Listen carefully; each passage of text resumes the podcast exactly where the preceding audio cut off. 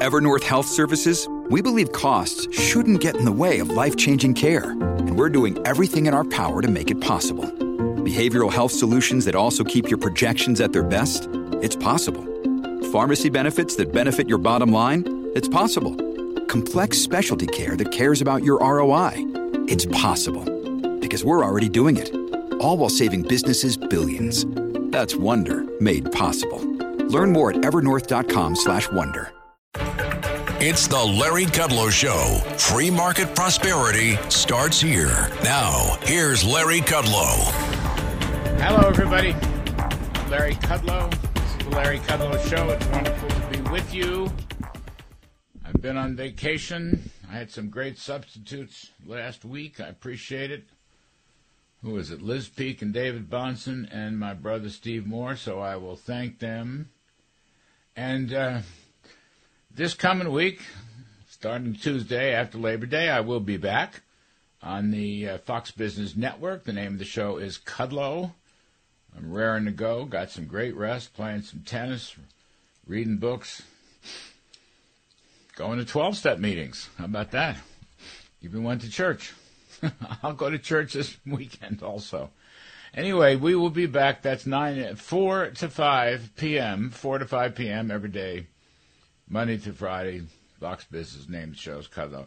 And right here, you can live stream us on the internet. It's the Larry, no, it's LarryKudlowShow.com. I don't think there's a the. LarryKudlowShow.com. Live stream us all across the country, around the world, throughout the solar system.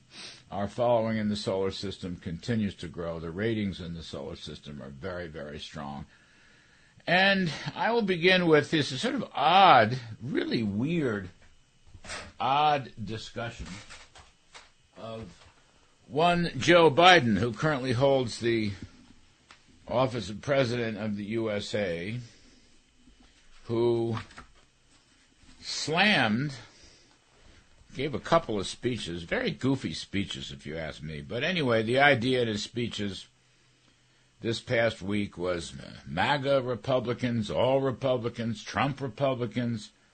They're all bad, evil, trying to destroy bureauc- uh, uh, democracy.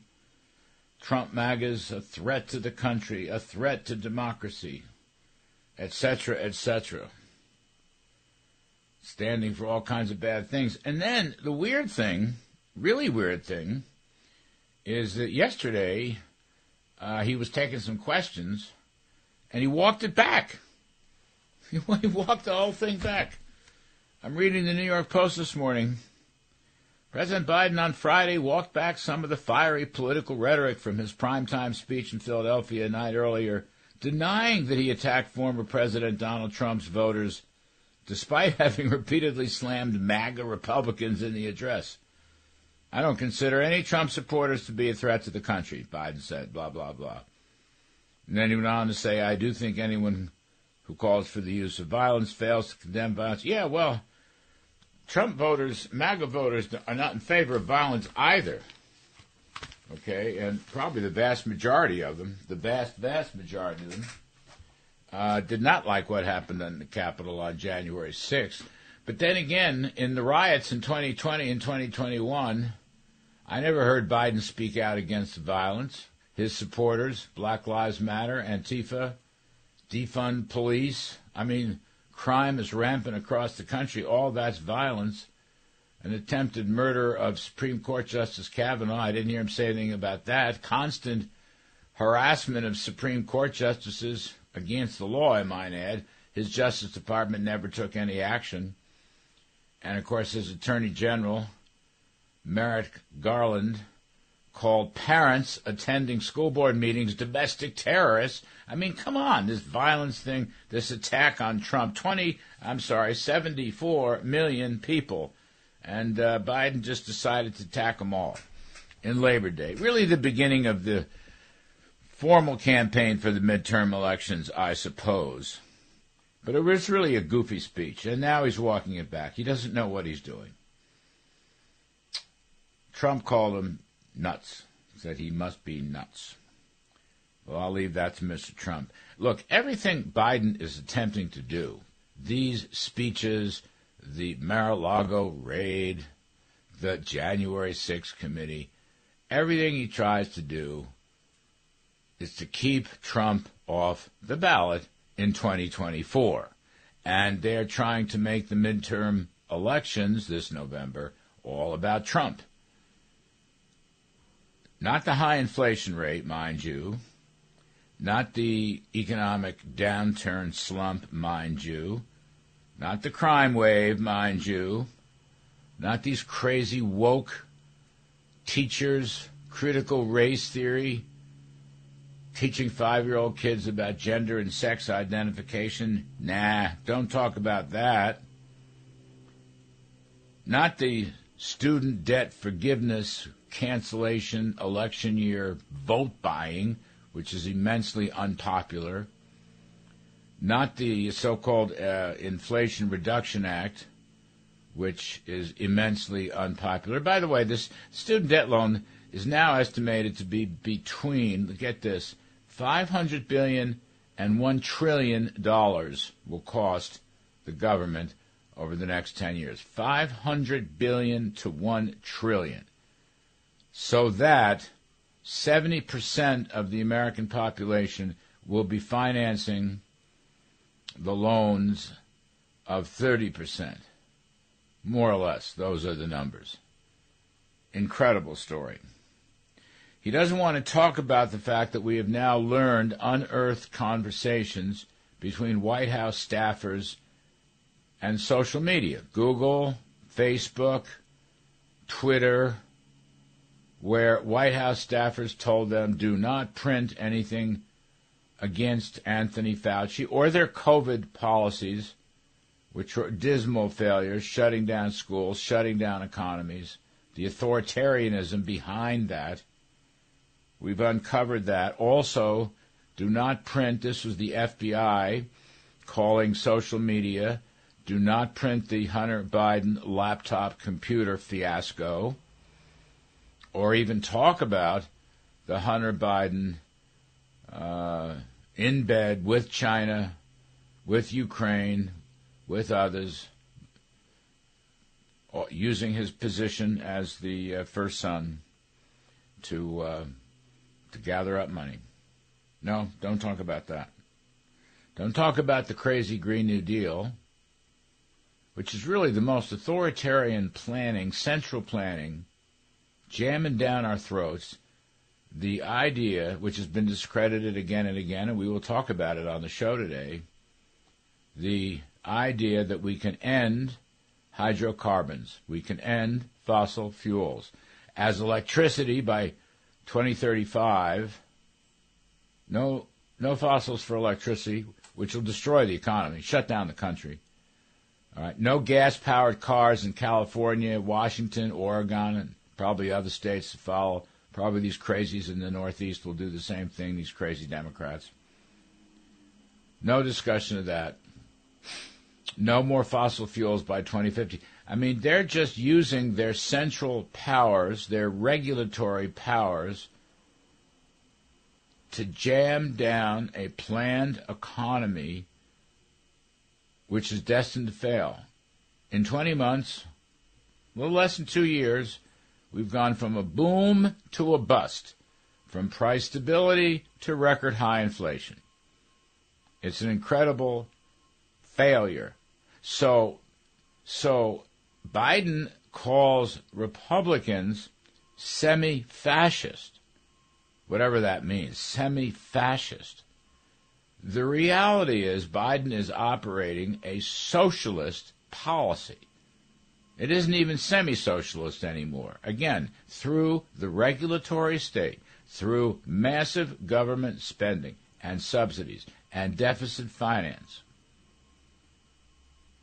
and the Green New Deal is at the center of it, through, and this is an important Labor Day theme, through government subsidies that make it pay not to work. We will have Senator Phil Gramm, former Senator Phil Gramm, will be on. He's got a new op ed out on this, he's got a new book coming on this. Degrading work. This is Labor Day weekend, and Biden policies are degrading work. They're saying to the middle class, to working folks, to blue collars, to typical families, you can work as hard as you want, but you're only going to make about as much money as the bottom 20% or the lower incomes because the government is subsidizing them not to work. All right, that itself is remarkable, and I want to highlight that here on Labor Day. It's a tragedy, an absolute tragedy. And then again, speaking of socialists and central planners and authoritarians, let us not forget that the progressives want to pack the Supreme Court, want to end the filibuster, want to add several new states like Washington, D.C. and Puerto Rico to Congress and would love to pass an election law that would override the election laws of all the 50 states, which, by the way, would include no voter ID. And um, don't you have to show up to vote? Mail in ballots, harvesting ballots. That is authoritarian. I won't call that fascism, I will just call it socialism. Modern socialism which is using the regulatory state, the regulatory apparatus in the Washington swamp, inside a bureaucracy which is immune to firing, using that to shove down our throats this new planned socialist economy. That's what they've done. So they can call the 74 million Trump voters, of whom I am one, I served in the Trump administration proudly. As the director of the National Economic Council, you know that. I served proudly. I'm not saying we were perfect, but we delivered prosperity. We delivered prosperity. We delivered incentives to work and invest and take risks. We believed in rewarding success, not punishing it we believed, we believed that business, large and small, is essential. We believed that lower taxes, particularly corporate tax cuts, again, on the big and the small business, they're the ones that produced less inequality, lower poverty, higher real wages. For minorities, blacks, browns, Asians, women's, and everybody else in this country. It's called growth and prosperity. The Bidens can call Trump voters any name they want. They can call Trump any name they want. But what they are doing is socialism. What we stood for and continue to stand for is freedom, a free economy a free education system, allowing parents to run the schools, a closed border, stopping the drugs and the sex trafficking and the crime. We believe in backing the blue line of the police. We believe in tough district attorneys. We believe in fair legal immigration. We believe in a strong foreign policy. Not the catastrophe of Afghanistan and the ongoing war in Ukraine. And we believe in free energy production and investment, all of the above coal, oil, natural gas, nuclear, and yes, wind and solar and other renewables. We believed in energy dominance, not begging for oil to Venezuela and Iran and the Saudis. That's called freedom, a free economy. That's the American tradition. I say this on Labor Day because the cavalry is coming. We will return to a system of economic freedom, personal freedom, freedom of speech, and religion. That is our mantra. Those are our policies. That's the 74 million that voted for Trump. Not a socialist state. which Joe Biden is sponsoring. Joe Biden and his far left radical allies. And that will help. A return to freedom will help the American working folks and the average families who get up in the morning and suit up and come to work and get paid based on their merit and productivity, not government handouts, not government dictates, not government subsidies, not the government telling you what car to drive, what light bulb to use, what shower to turn on. Freedom. On Labor Day. Keep hope. Keep faith. Keep optimistic. All right? I am the quintessential optimistic. This Biden business is going to slowly go away. The first blow will be in the midterm elections. The cavalry's coming. On Labor Day, I say all this with the greatest faith in life, liberty, and the pursuit of happiness. I'm Kudlow. We will be right back after this. Now, back to the Larry Kudlow Show. Welcome back, folks. Larry Kudlow, great to be with you. So, just to mention a little bit about Labor Day and the labor force, um, there are now just short of 160 million uh, Americans working. They are employed. We had a pretty good jobs number. Um, wages are rising nicely, which is great. I love higher wages. I don't believe they by themselves are inflationary. Inflation comes from deficit spending and money printing, okay? The workforce is the workforce. And uh, average hourly earnings uh, for production workers is up 6.1%. And if you tack on hours worked, then they're up 9.4%, which actually actually is above the inflation rate, which is about 8.5%. Last month or two, we've seen uh, workers working above inflation. So real wages are, you know, they're rising. They are rising. I hope it continues. I'm a little skeptical, but I hope it continues. And I want to say this Labor Day is not uh, just about labor unions. Labor Day is about the entire workforce, about 160 million Americans working. The unions are only a tiny sliver of that. Okay? In the private sector, only 6% of the workforce is unionized. And if you tack on government unions, it's still only about 9% of the entire workforce. So it's just a small sliver. Now, the Biden administration, which is pro union, is doing everything it can to unionize using the National Labor Relations Board, collaborating and cooperating with local unions to try to turn non union shops into union shops. They've had some limited success in a very small way. Uh, for example, Starbucks is being used and Starbucks, let's see, 200 unionized Starbucks location in the U.S. 200. It's picked up, covering 5,300 workers. But it's just a small sliver because there are 34,000 Starbucks locations. So they've unionized 200. And there are 380,000 employees. So they've unionized 5,300. It's still small it's still small. And the point about unions look, I believe in free choice, worker choice.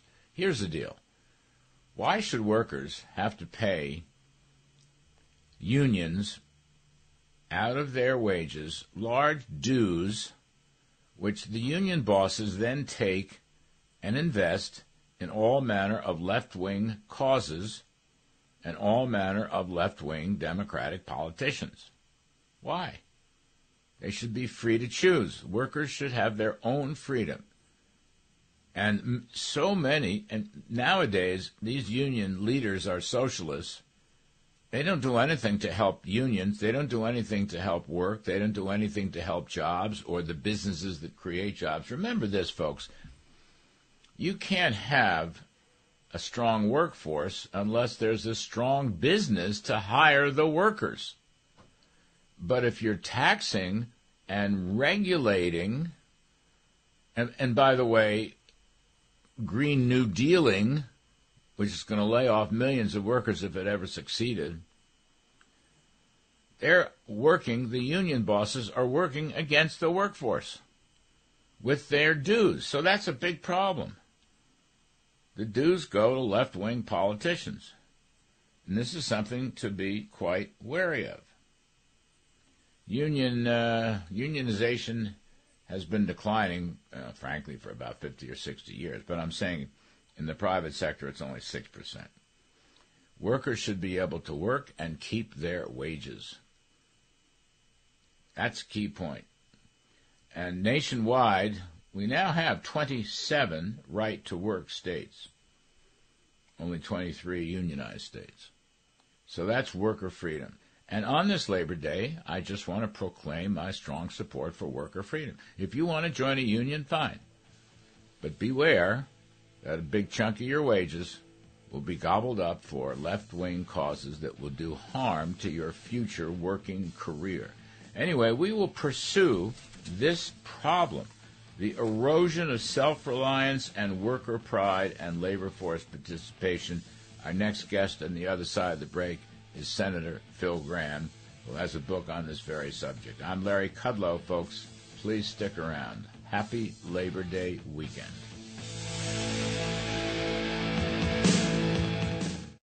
From Wall Street to the White House, this is the Larry Kudlow Show. Welcome back, folks. I'm Larry Kudlow, and we bring in a great friend and mentor, Senator Phil Graham, former senator from Texas, AEI visiting scholar, and he's got a new book out. A couple weeks, released September 15th. He will be on the TV show, and he'll be back on radio to talk about it. The book is called The Myth of American Inequality how government biases policy debate. And um, he teases his book with an op ed in the Wall Street Journal this week called Income Equality, Not Inequality, is the Problem. And he concludes basically by eroding self reliance, worker pride, and labor force participation, government generated income subsidies, that kind of equality undermines the very foundation of American prosperity. And of course, I think he's completely right. Anyway, Phil Gramm, welcome back, sir. Thank you, Larry. So these subsidies have actually made the lower quintiles almost equal to the middle quintile. And that is a problem. The subsidies are undermining work effort. This is a workfare work requirement, government intervention. Tell us more about your thesis because I like it. I love it, actually. Well, first of all, I started noticing 10 years ago that there was something wrong with American statistics.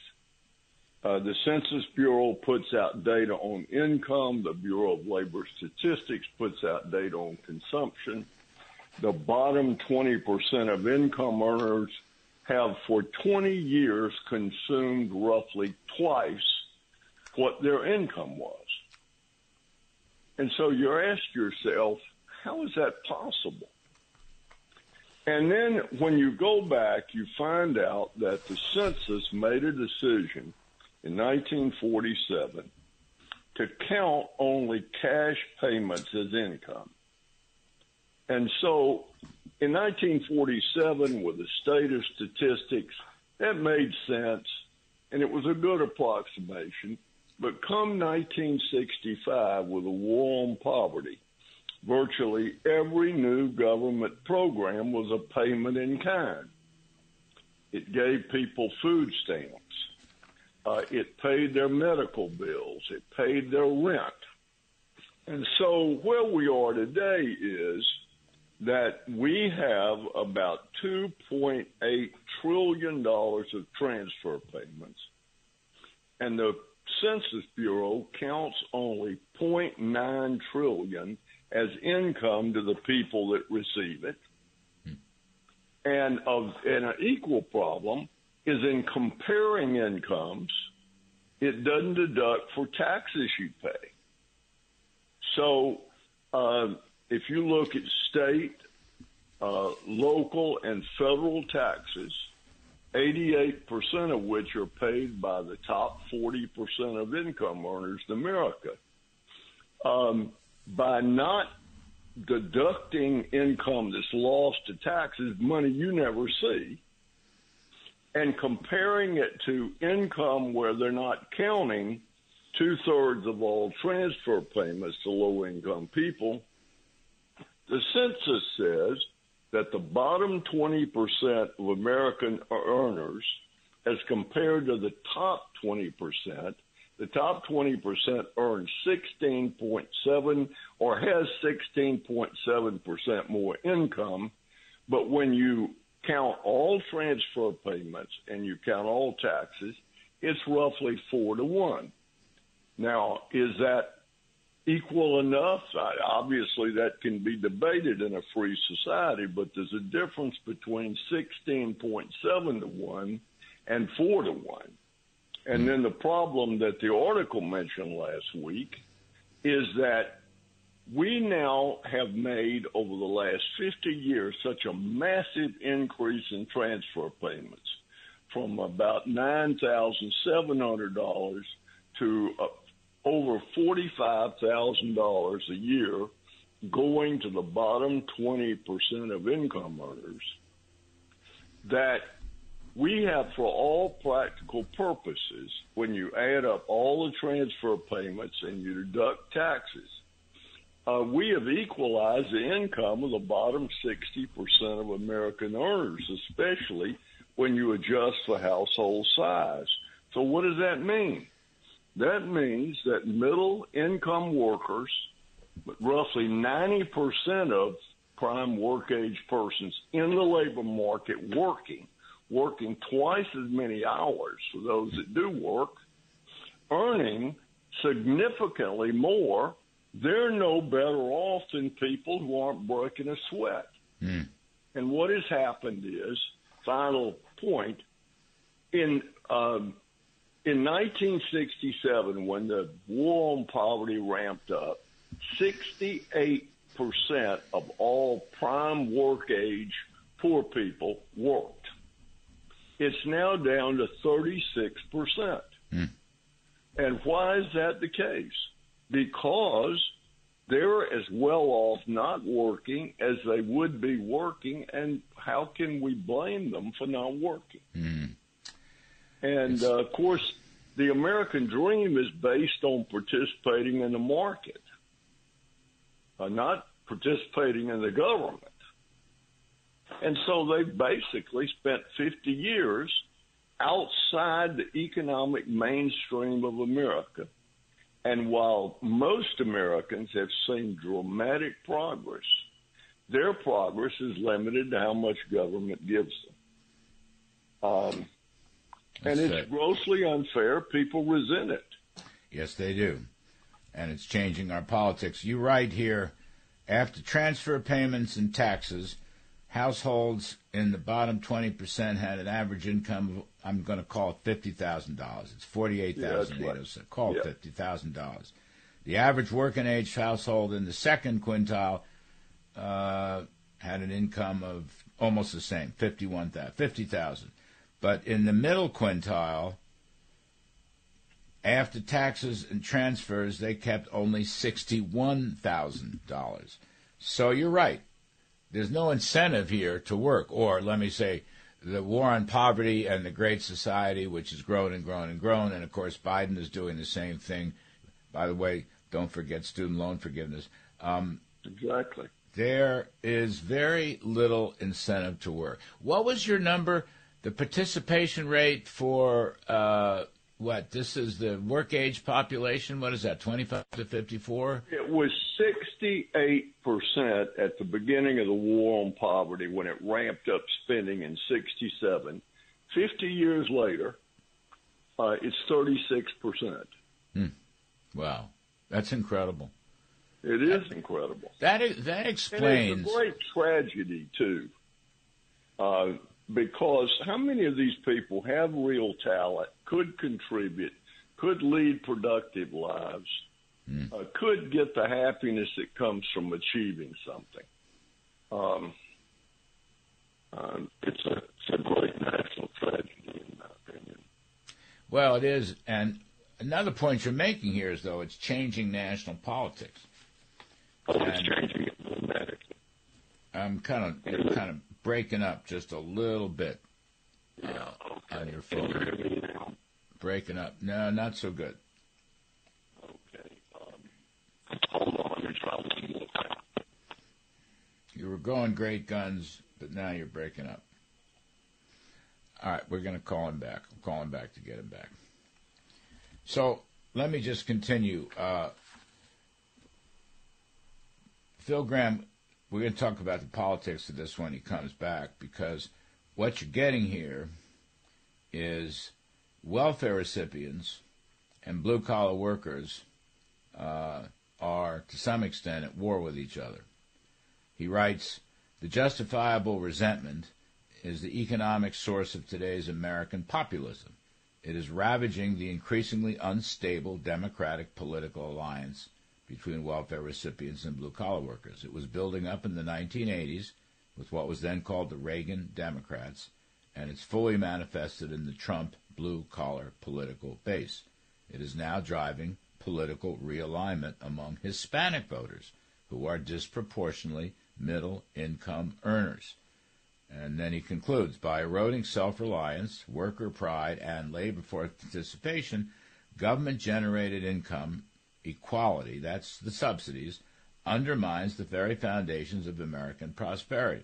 America, a democratic society, won't knowingly tolerate it. Now, this is, you know, this is something that uh, I have been talking about for quite some while the issue of workfare or work requirements. In other words, America is a very generous nation. We're probably overly generous. When workers are laid off, we help them out for a while. That's the safety net, the social safety net. And we saw a lot of that at the height of the COVID pandemic in 2020. Okay. Workers, because of the shutdown businesses and shutdown of schools and so forth, businesses could not hire. We did the best we could with the payroll protection. Uh, we're going to talk about that later. But that was never meant to be permanent. It was never meant to be permanent. In 2021, when Biden passed the so called American Relief Act, which launched this uh, big inflation that we're experiencing, it continued, and it continues to this day. We are paying people far too much not to work. It's welfare, as Phil said, Phil Gramm said, it's food stamps, it's housing subsidies, it's, of course, student loans. All of these things, it is, of course, health care. All of these things provide significant assistance, as Phil Gramm writes, that basically makes the low end equal to the middle. And so, therefore, why go to work? Why sweat it? This is a big problem, and it is damaging the overall economy. We need more workers and productive workers to grow the economy and create greater opportunities. But if the government is paying you not to work, essentially, then we see this loss, the labor force participation rate, as Phil said, among the middle class has dropped to 36%. That's very, very, very bad. All right, we'll take a quick break. We'll try to rehook with uh, Senator Phil Gramm about this whole idea that income equality, not inequality, is the problem, but the problem of the problem is the fact that a government socialist planning economy, which is what the Bidens represent, continue their heavy subsidies and therefore damage worker pride and damage work. I'll take a quick break. I'm Larry Kudlow. We'll come back with uh, Senator Phil Gramm on the other side. From Wall Street to the White House, this is the Larry Kudlow Show. Welcome back, folks. We are talking to former Senator Phil Gramm of Texas. His new book, The Myth of American Inequality How Government Biases Policy Debate, is coming out September 15th. He will be on the TV show with me on set, which will be very exciting. Phil Gramm is a longtime friend and mentor, and his article in the journal that we were talking about is why, why government policies are eroding self-reliance, worker pride, and labor force participation. Phil, um, that number, I want to come back to that number. The participation rate among, uh, I guess you're talking 25 to 54. Um, if not, please correct me. But the participation rate of the heart of the working force has dropped, has plunged because of these government subsidies. Yeah, I, I, and the bottom, the numbers are these. In the bottom 20% of income earners, what, mm-hmm. what statisticians call the bottom quintile, the labor force participation rate in 50 years among prime work age persons now, these are only work age people uh, that are not students, uh, the labor force participation rate has fallen from 68% to 36%. Hmm. And among the second quintile, the labor force participation rate has fallen by about 10%. And the obvious reason uh, is the explosion in transfer payments uh, over that 50 year period from about $9,700 per household to over $45,000 per household. Hmm. And as you were saying, um, when I had been cut off, um, what has happened in the last two years with the explosion of programs is this problem has spilled into middle income families. The transfer payments are now so large that we've had an effect on labor force participation rate among middle income people. So uh, it's a very real problem and it's it's characteristic of what happens with these uh, societies that transfer massive amounts of income uh, we're becoming more and more and more like France. And as a result, we have labor force participation rates that are more and more like France. And you've got more and more people riding in the wagon, and fewer people pulling the wagon. Right. And uh, what happens? Progress stops. This um, down. This is um, this is the failure to establish workfare or work requirements, is it not? Yes, I think that we now, if we're going to provide this level of assistance, we're going to have to require for means tested programs that able bodied work age persons work. Mm as a condition for getting the benefits. We did that for aid to families with dependent children. It's one of the great successes in the history of American government. Uh, and we still have among unmarried women with children, their labor force participation rate is higher than people with similar incomes because of that program, even though President Obama waived most of the state work requirements, and it's been overwhelmed by expansions in food stamps and other programs. It still had a substantial effect. Uh, people went to work when they were required to go to work as a condition for getting the benefits. Many of them made enough money to get off the benefits and have never looked back. But the American Relief Act uh, in March of 2021 uh, continued the COVID emergency stuff, so workfare has not been reestablished. That's Meanwhile, right. the subsidies in Biden's budget and legislation, the subsidies continue to rise. I mean, there's health care right. subsidies, right? There's housing subsidies. As you said, there's food, food nutrition subsidies. dramatically while unemployment is down. Probably permanently. Yeah, go figure. Unemployment is down and food stamps assistance is up. That shouldn't be.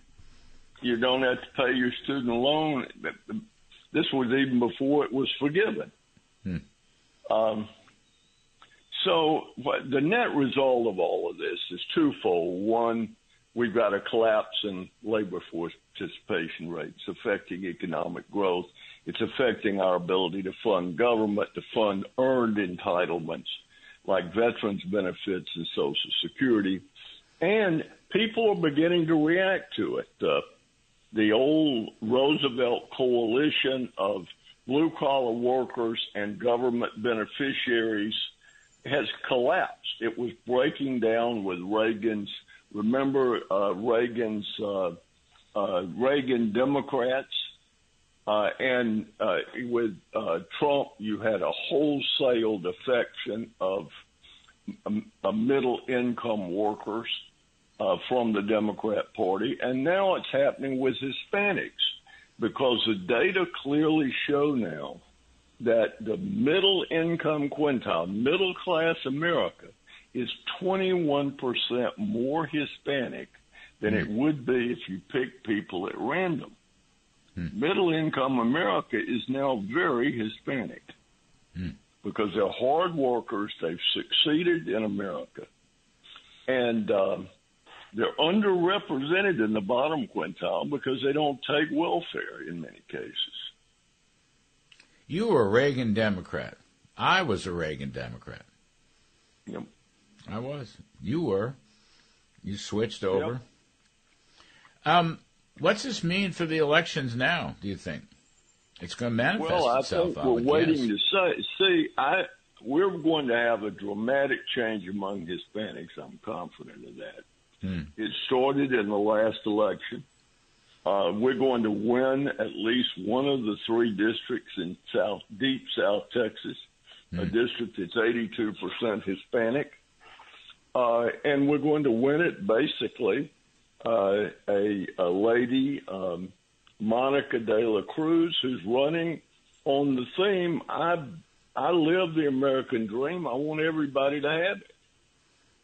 Um, I want people to work and have and uh, and benefit from the productivity of America. Mm. I want to stop illegal immigration. I want to stop the spending and inflation, and it's selling uh, uh, to basically a Hispanic constituency.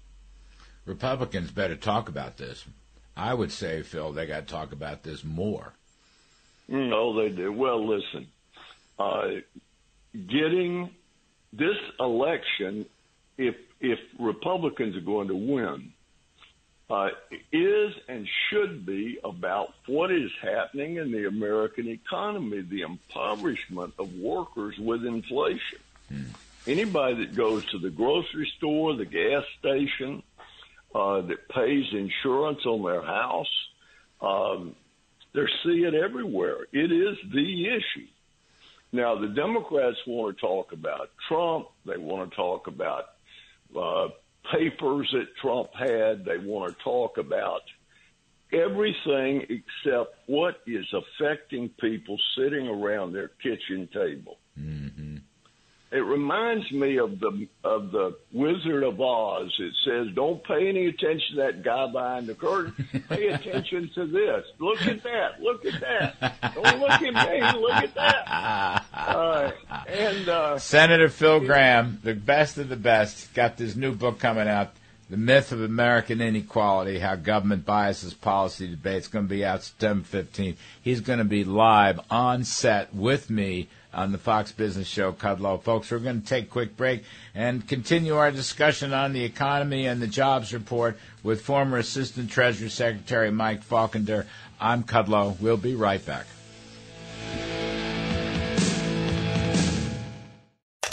Now, back to the Larry Kudlow Show. Welcome back, folks. I'm Larry Kudlow. This is the Larry Kudlow Show. Great pleasure to be with you on Labor Day weekend. We're talking about labor related issues. We just had Senator Phil Gramm on why government subsidies are killing worker participation, helping the lower incomes don't work. We get paid, don't work. Meanwhile, the middle incomes are stagnant. So go figure. It's not a good story. Anyway, I want to turn to my pal Michael Faulkender, professor of finance at the University of Maryland. He was the former assistant secretary of the Treasury for economic policy. And uh, he's written a good piece here on how dumb it is for the Bidens uh, to compare the student loan forgiveness, which is just election year vote buying anyway. Anyway, trying to compare the forgiveness of student loans with forgiving the PPP loans during the height of the COVID crisis, uh, the Paycheck Protection Programs. Anyway, uh, Mike Faulkender, welcome back. You wrote a good piece here. You know, one thing I just want to say. Um, you worked for Steven Mnuchin, who was Treasury Secretary. I worked with Steven Mnuchin. He's a very good friend of mine. In fact, it was a great collaboration for three years. I thought it was uh, Mnuchin's best thing, the best part of the COVID rescue plan back in, you know, early 2020 at the height of the pandemic, and it did save a lot of jobs. I think you say 10 million may have saved 10 million jobs, uh, and it was always meant to be forgiven, provided that the money given to the small businesses were used to maintain payrolls.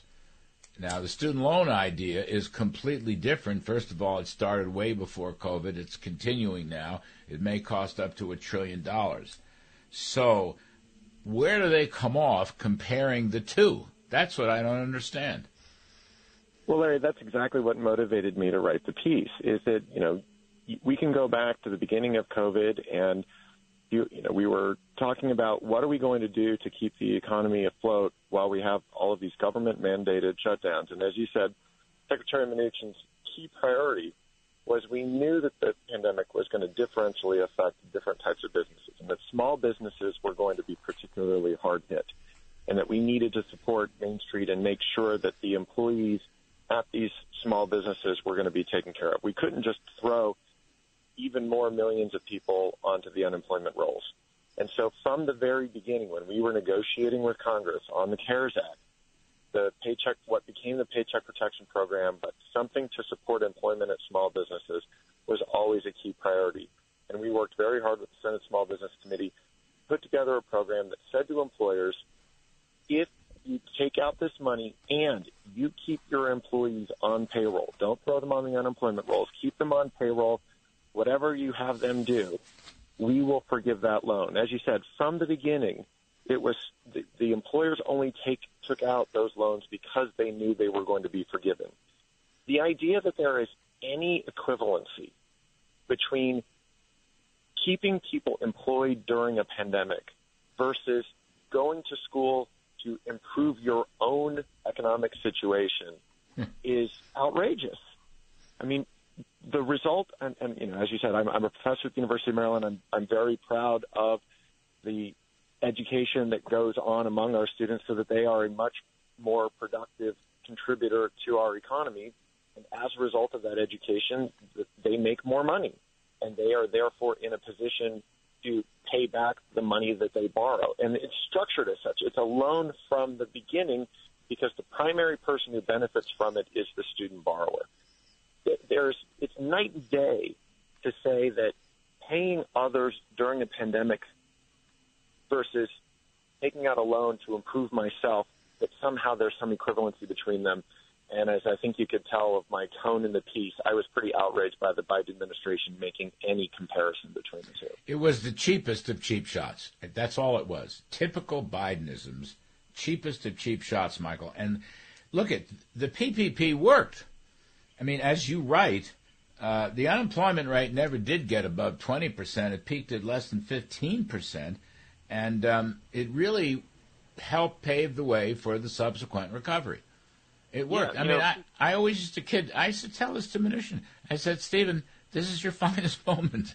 This is your absolute. And I can remember call, I would go on, do media stuff virtually every day okay, during this uh, the worst of the COVID, and the second quarter, uh, you know, was down thirty something percent, but it rebounded thirty something percent in the third quarter, in no small part because of PPP. And I would call Steven like seven in the morning. We would talk, and I'd get the latest numbers. And Monica Crowley, who had a lot of this stuff, you know, in the public affairs uh, uh, department, I would get them. To, she would start emailing me on a daily basis. So I'd go out there uh, on CNN and Fox and CNBC and and say, here's what we're doing. It's a great. Remember, people said we couldn't get the money out. Then they said it wouldn't work. Then they said it was going to be a continuous depression. None of that came true. And the That's PPP right. was part, you know, it was a big part of it. Mnuchin's finest hour. That's Yeah. what I always said.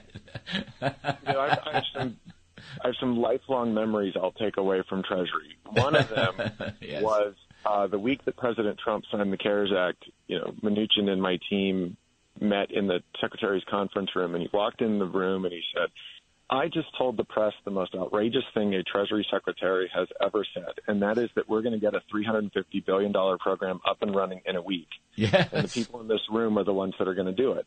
right. it was it was an incredible honor that he asked me to to be his deputy to to implement that program and I worked with him side by side every every day I was in his office many times a day getting that program up and I running didn't know you were the. I didn't know that. That's very interesting.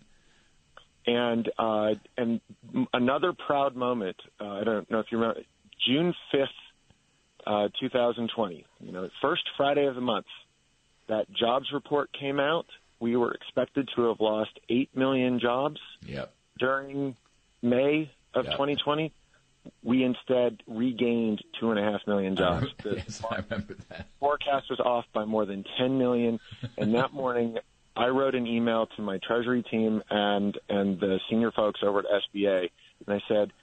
The people on this email chain deserve credit for today's jobs report. It is because we got PPP up and running in a week that that Americans across our nation were able to get back to their employers and and as you said that's what facilitated that V-shaped recovery Yes. that we realized in the third quarter. Remember, I, I was out there selling it on Pebble Beach constantly, all day. That was a great day. You are absolutely right. That was a great day. And I do think that had a lot to do with the V shaped recovery. I really do. And of course, the naysayers, you know, guys on the left, hated it because it was working. But the student loan thing, Mike, is look, that's in, almost in perpetuity. And you're not getting rid of loans. You're going to be back to a 1.6 or 1.7 trillion loans in half a dozen years. And I noticed, interestingly, Penn Wharton model is saying this thing could ap- actually cost us a trillion dollars. And this is a case where the have-nots are paying for the haves, which is very unjust. It really is because if you look at that Penn Wharton report that they put out, they've got the income distribution on who is going to benefit from it. And approximately 70% of the benefit goes to the top three income quintiles. Yep.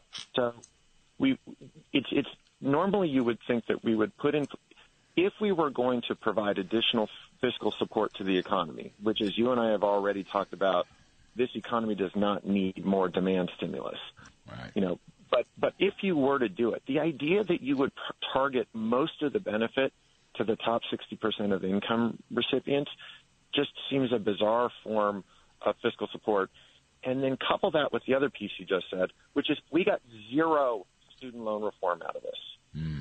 so we're That's- just going to be back here a few years from now if not worse because what you just told parents and college students is don't bother tapping your 529 plan. Don't take that second job. Instead, take out a student loan because we're going to have the government relieve it. Why is that? And, and so we're just going to have people take on even more debt. Colleges and universities are going to see that there's just an increase in support for student loans. They'll, Yep. they'll have even less reason to curb their costs and keep tuition costs low. And so, yes, we're going to be right back here because there's no solution to it, and it's just a pre-election giveaway, Yeah. which is why you know the, the final line of of my op-ed says, you know, if you want to contrast it, PPP was about saving more than 10 million American workers and keeping them um, employed.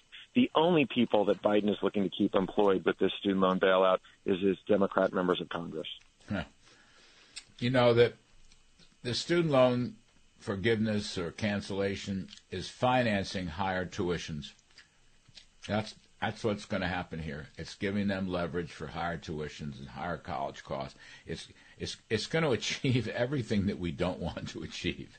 And to compare this to the successful uh, paycheck protection program is just insanity. Michael, I got to leave it there. You're terrific. Great piece. Appreciate it very much. Folks, we'll take a quick break. Other side of the break, I want to talk about the midterm elections with ace pollster John McLaughlin. Lots in the media saying the Republicans have lost their mojo. I don't think they have. Actually, Rasmussen Reports just uh, put out their latest polling on this. The GOP still has a five point lead in the generic poll. But anyway, ace pollster John McLaughlin up next. I'm Kudlow. We'll be right back. From Wall Street to the White House, this is the Larry Kudlow Show. All right, folks, I'm Larry Kudlow. Welcome back. Welcome back to the show. Ace pollster and dear friend John McLaughlin, CEO of McLaughlin and Associates. John and James McLaughlin still plugging away after all these years. So, John, um, I'm reading another one here. Hang on a second. I'm just seeing the Washington Times, which is a conservative newspaper. Battle for control of U.S. Senate, a toss up after Democrats' summer rebound. Then I got another one, John. Uh, uh, Rick Scott, Senator Rick Scott of Florida, who I love, his dear friend. He uh, wrote an op ed piece ripping Mitch McConnell, calling it treasonous that McConnell's wing of the GOP is trashing Republican Senate candidates. I don't know why Mitch McConnell is doing this. I mean, I don't get it all. He should be out there leading the charge, not being uh, a big downer. And your um, latest poll shows a 45 45. Now, John Rasmussen reports this morning that poll is still giving Republicans five points, plus five in the um, in the generic ballot. You're at 45, 45. So what's going on here? What's the truth, John McLaughlin? Well, it's 66 days out, and by the way, you're you're you're looking at probably three weeks when the early voting starts in places like Minnesota. And uh, uh, right, they, they, you know, the Democrats really beat us on the early voting uh, two years ago, and they're they're coming back to do it again. But I, I will tell you that uh, you know, when you look at it, you know, you you see the ads, you watch the political, uh, you know, uh, the political back and forth. You know, you you were around like I was in 1994 when Newt, you know, we took the House and we did the contract for America that percolated all summer. And uh, um, in September, I delivered a poll to Newton House leadership in 1994 saying, you know, you don't, you shouldn't compromise on Hillary Care. You're up seven points on the generic. We've never seen that before. We're going to take the House. It's going to be a landslide. And we took the Senate. Now, we were up five points last month. Rasmussen reports the way they ask it, they also have a column for other. And they get like five, six points for other. We don't have that. We just force it between the two parties. Hmm. And what's amazing about the thousand likely voters that we had that we wrote about this week this, on Monday – 67% of all voters say the country's on the wrong track. Joe Biden had a 55% disapproval rating. And after his speech the other day, which was a debacle, if you mm. if we ever gave President Trump a speech like that, mm. if Stephen Miller wrote a speech like that, and Vince and Tony Dolan, those guys, you would have been appalled. That was not a presidential speech. That was political, and it was horrible. I wish the networks had broadcast it but he has a 55% disapproval rating, and you have 57% of all voters say the, the economy is in recession.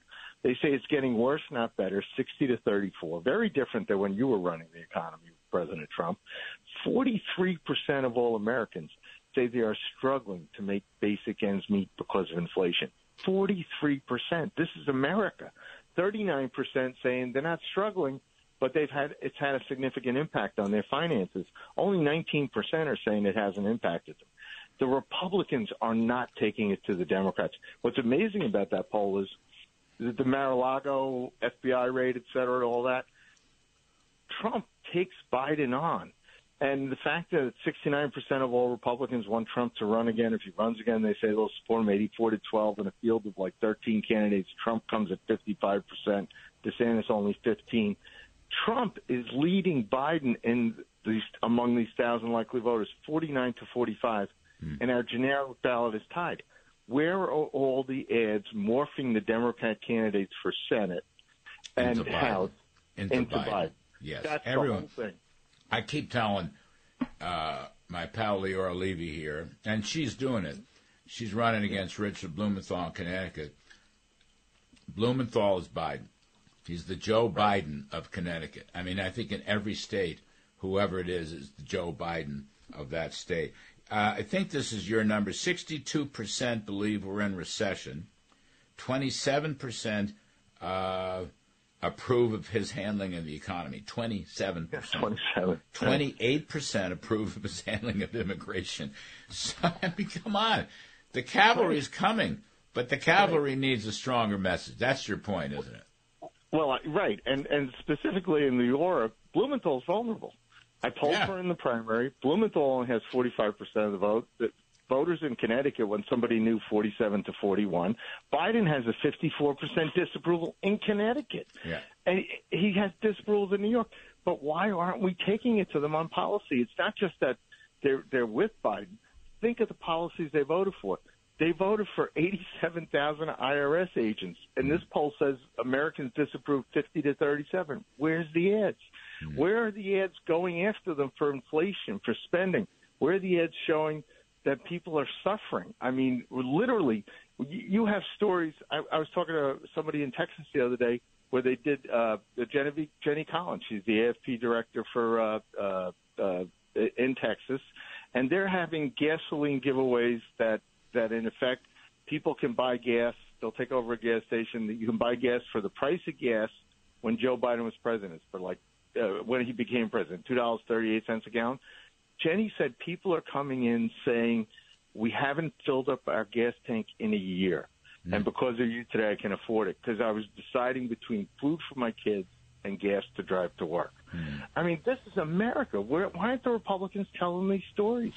It, You know, we it's had- just amazing. We had uh, Senator Phil Gramm on talking mm-hmm. about how all the government subsidies have increased the low end, the bottom 20% quintile, enormously. But meanwhile, the middle income people, after taxes, uh, have not benefited at all. They've been uh, stagnant. So the issue, John, is workfare and work requirements because we're paying people not to work. I think that's a big issue. He mentioned blue collars, but he also mentioned Hispanics who are now middle class income earners, and they're furious that uh, their tax burdens and inflation burdens have stopped it out. Now, John, what's up with this uh, Rick Scott versus Mitch McConnell uh, argument? Because I think, you know, Rick Scott tried to put out his own plan, um, and I thought it was pretty good. I, I think he was uh, overboard on taxes, but he's since amended that. That's the kind of contract with America that he wants for the senators to run on. McConnell uh, violently disagreed, and then McConnell keeps coming out and saying all these weak Senate candidates uh, who are Trump candidates are going to cause us to lose seats, and you know it's a 50-50 race. Wh- Why is McConnell doing that? And isn't Rick Scott right?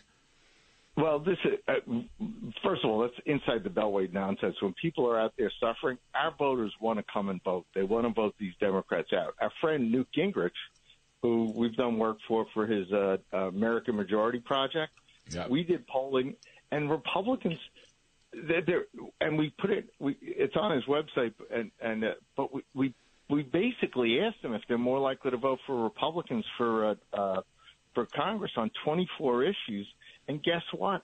Uh, It, it was like it was overwhelming. We thought it would be de- depressing, but you've got like you've got uh, uh, 44% of all voters agree with Republicans on 20 or more issues, and a lot of them are workfare. They're they're uh, you know protecting the tax cuts that that you did with President Trump.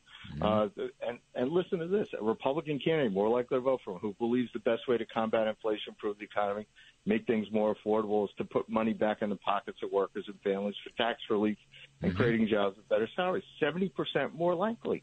It's, uh, and and there's there's 62 percent of the voters agree with the Republicans on 15 or more issues. There's another 13% that are persuadable. There's only 25% that are these big government socialists that you and Newt keep talking about. Mm-hmm. We never get them. But if we run on the issues, it will be a landslide. Yeah. We just can't. We have to take it to them on these issues. All right, I got it. You're right. Ace Pollster, John McLaughlin, folks. Other side of the break, we're going to talk about the insanity of California forbidding gasoline powered cars and why this whole Green New Deal, if it ever goes through, will just destroy the American economy. With Mark Mills from the Manhattan Institute, I'm Larry Kudlow. Folks, we will be right back.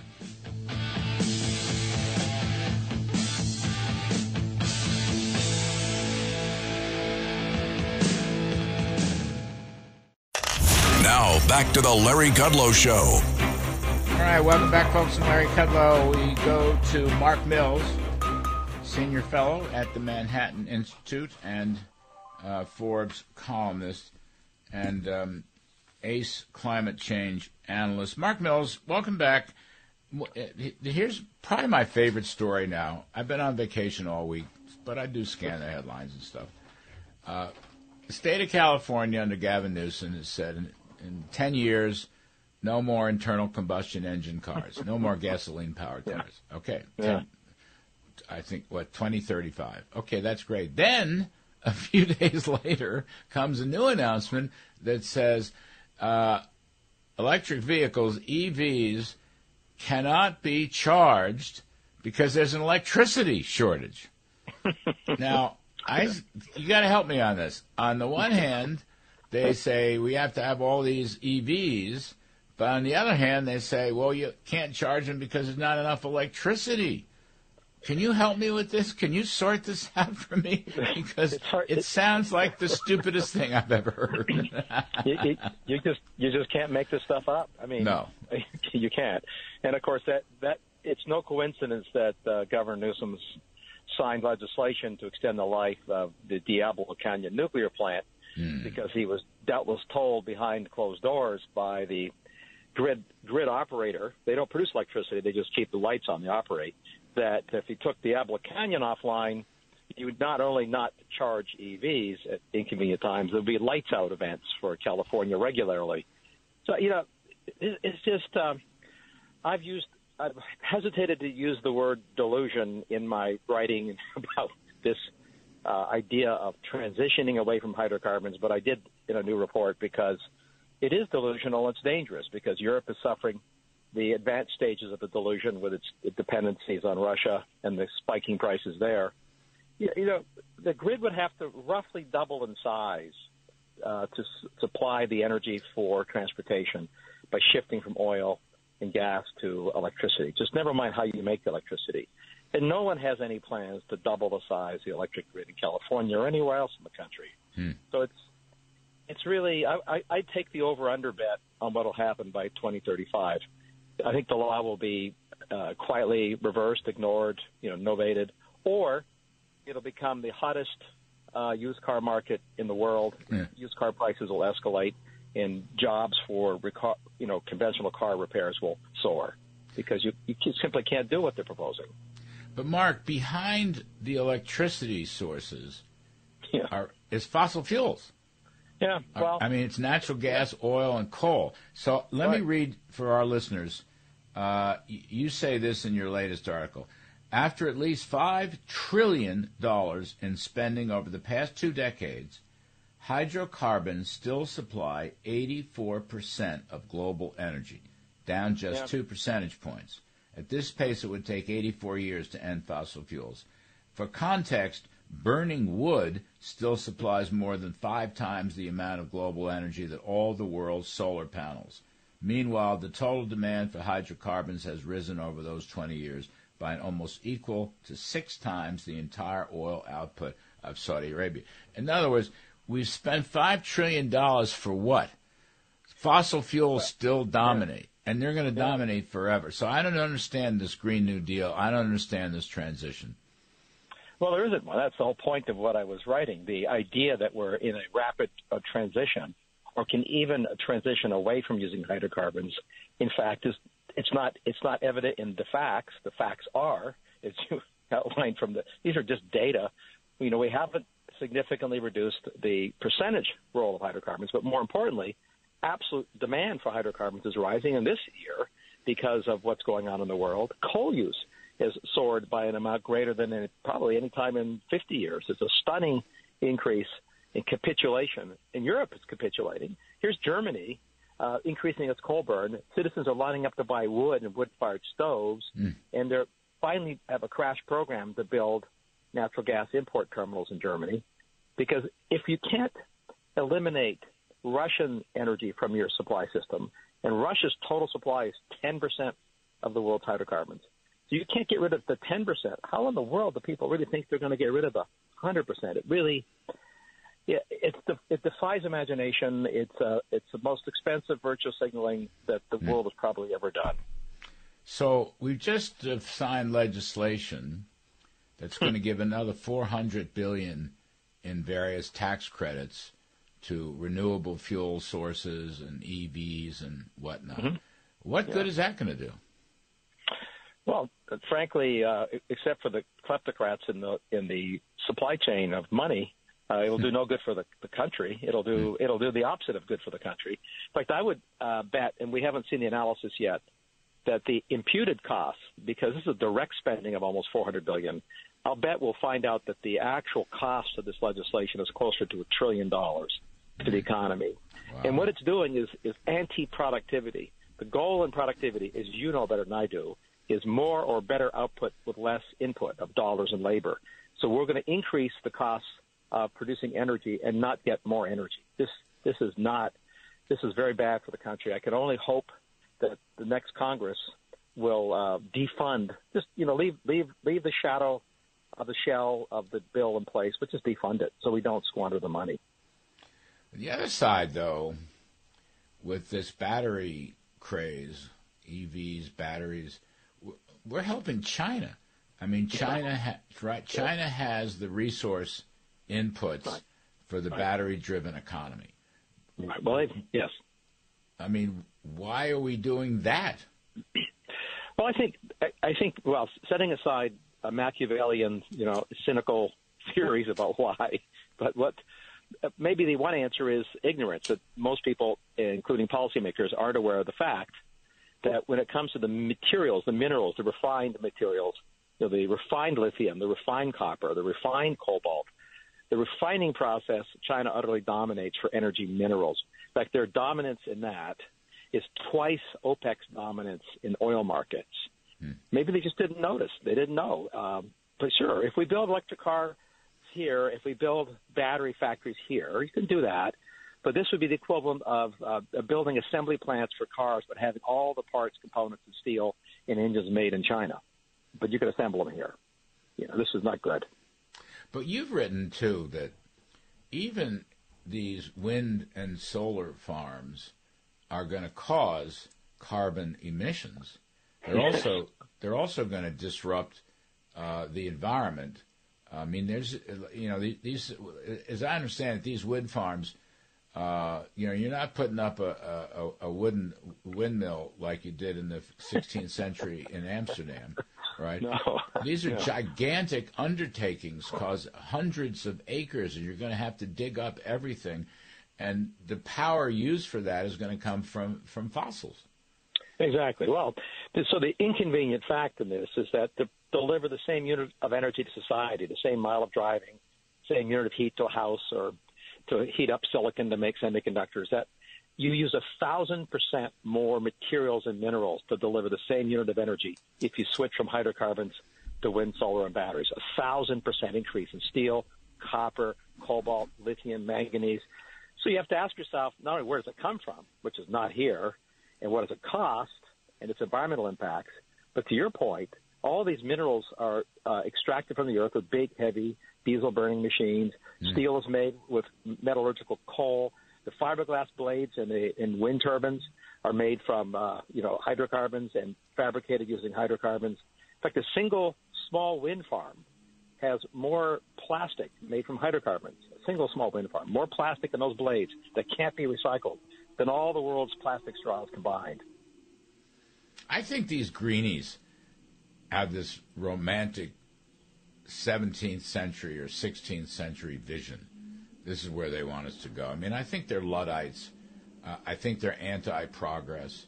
I mean, Mark, if you do this sensibly, wouldn't you let a thousand flowers bloom? We just need sure. more energy, just more energy of all kinds. Isn't that the way to go? This is exactly the way to go, and I've written this and said it many times. This is an, this is to use the Obama line. He was right, even though he's probably politically cynical. You need the all of the above. Yes. because the quantity of energy society needs. And cheap energy creates wealth for everybody in the world. We need more cheap energy. And I, there'll be lots more windmills. They have a big role. Lots more electric cars. They're nice. But quit mm-hmm. subsidizing them. They'll get cheaper in time. Just be patient. Just be patient. We're not being patient. It's silly.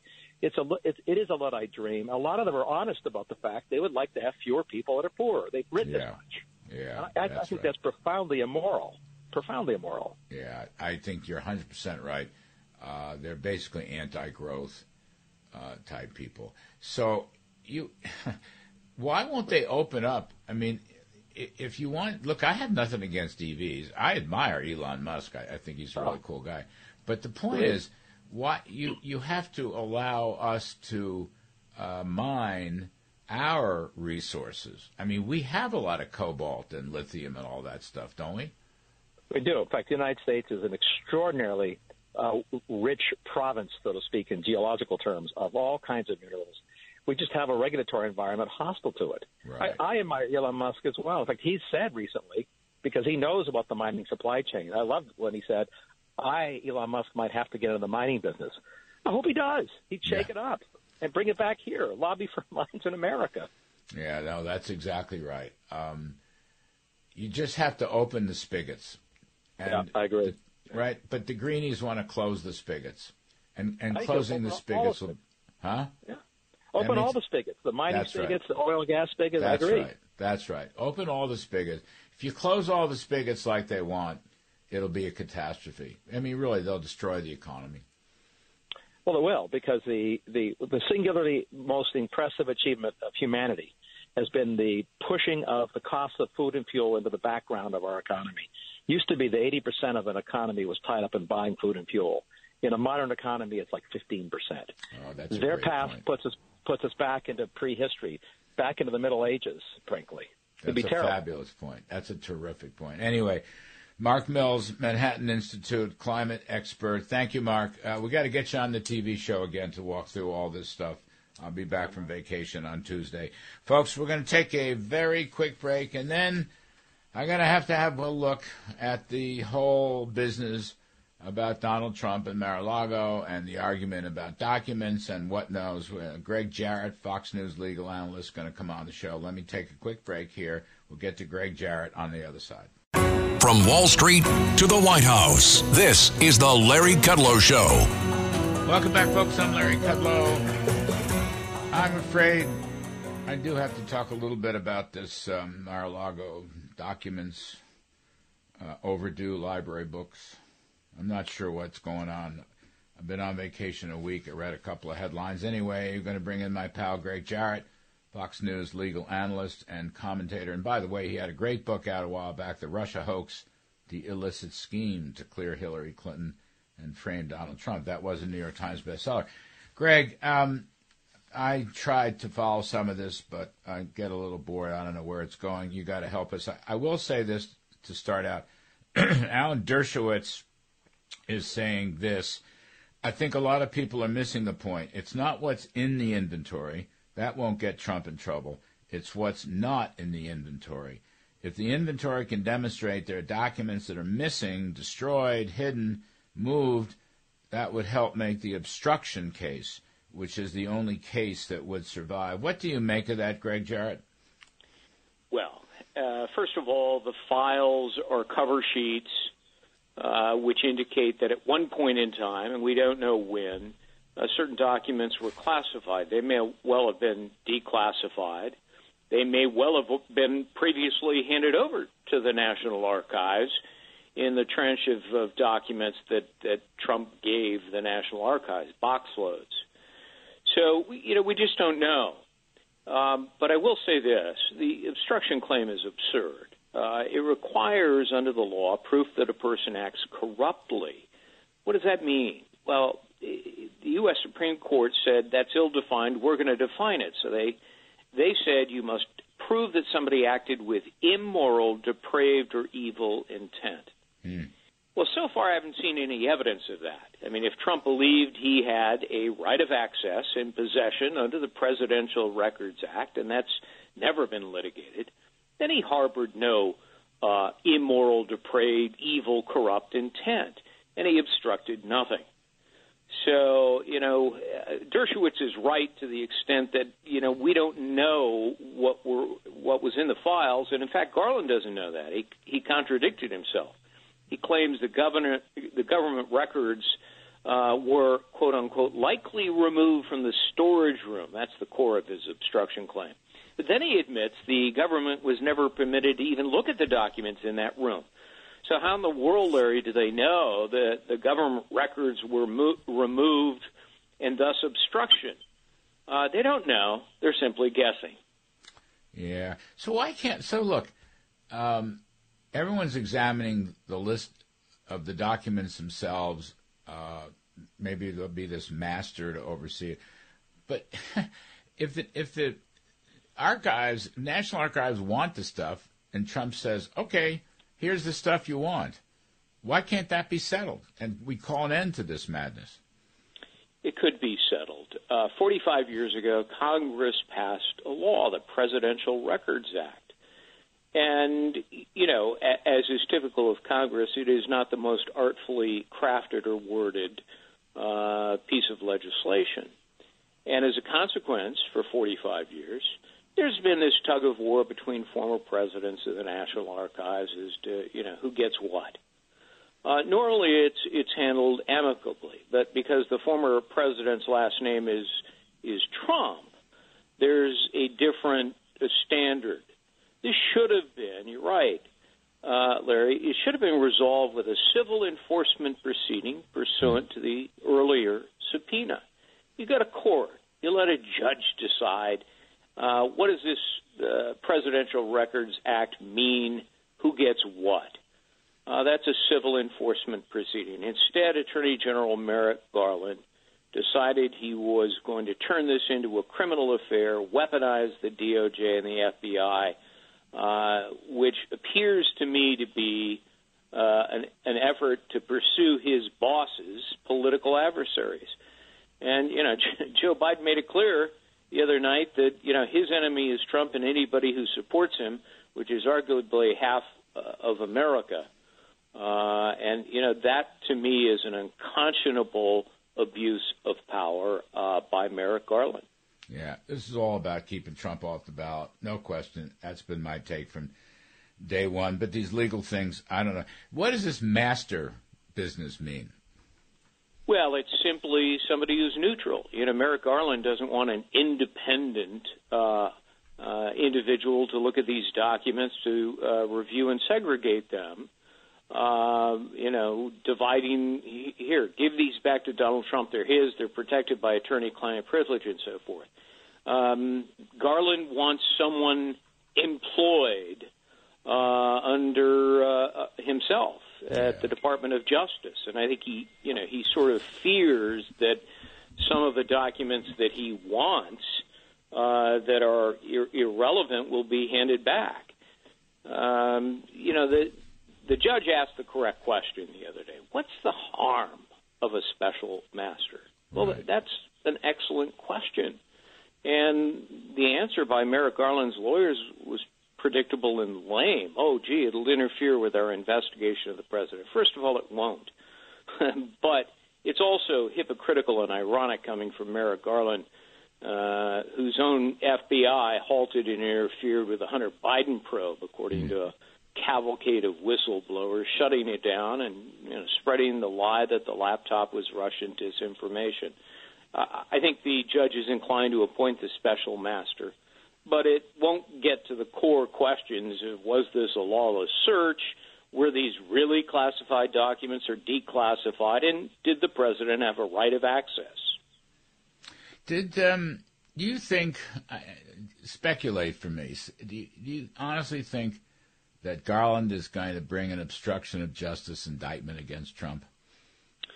Oh, I think in the end it'll be a political decision, which is the wrong thing to do. You, you know, you should make a decision based on the law. And if he looks at the law, uh, he he would be foolish to bring such a case.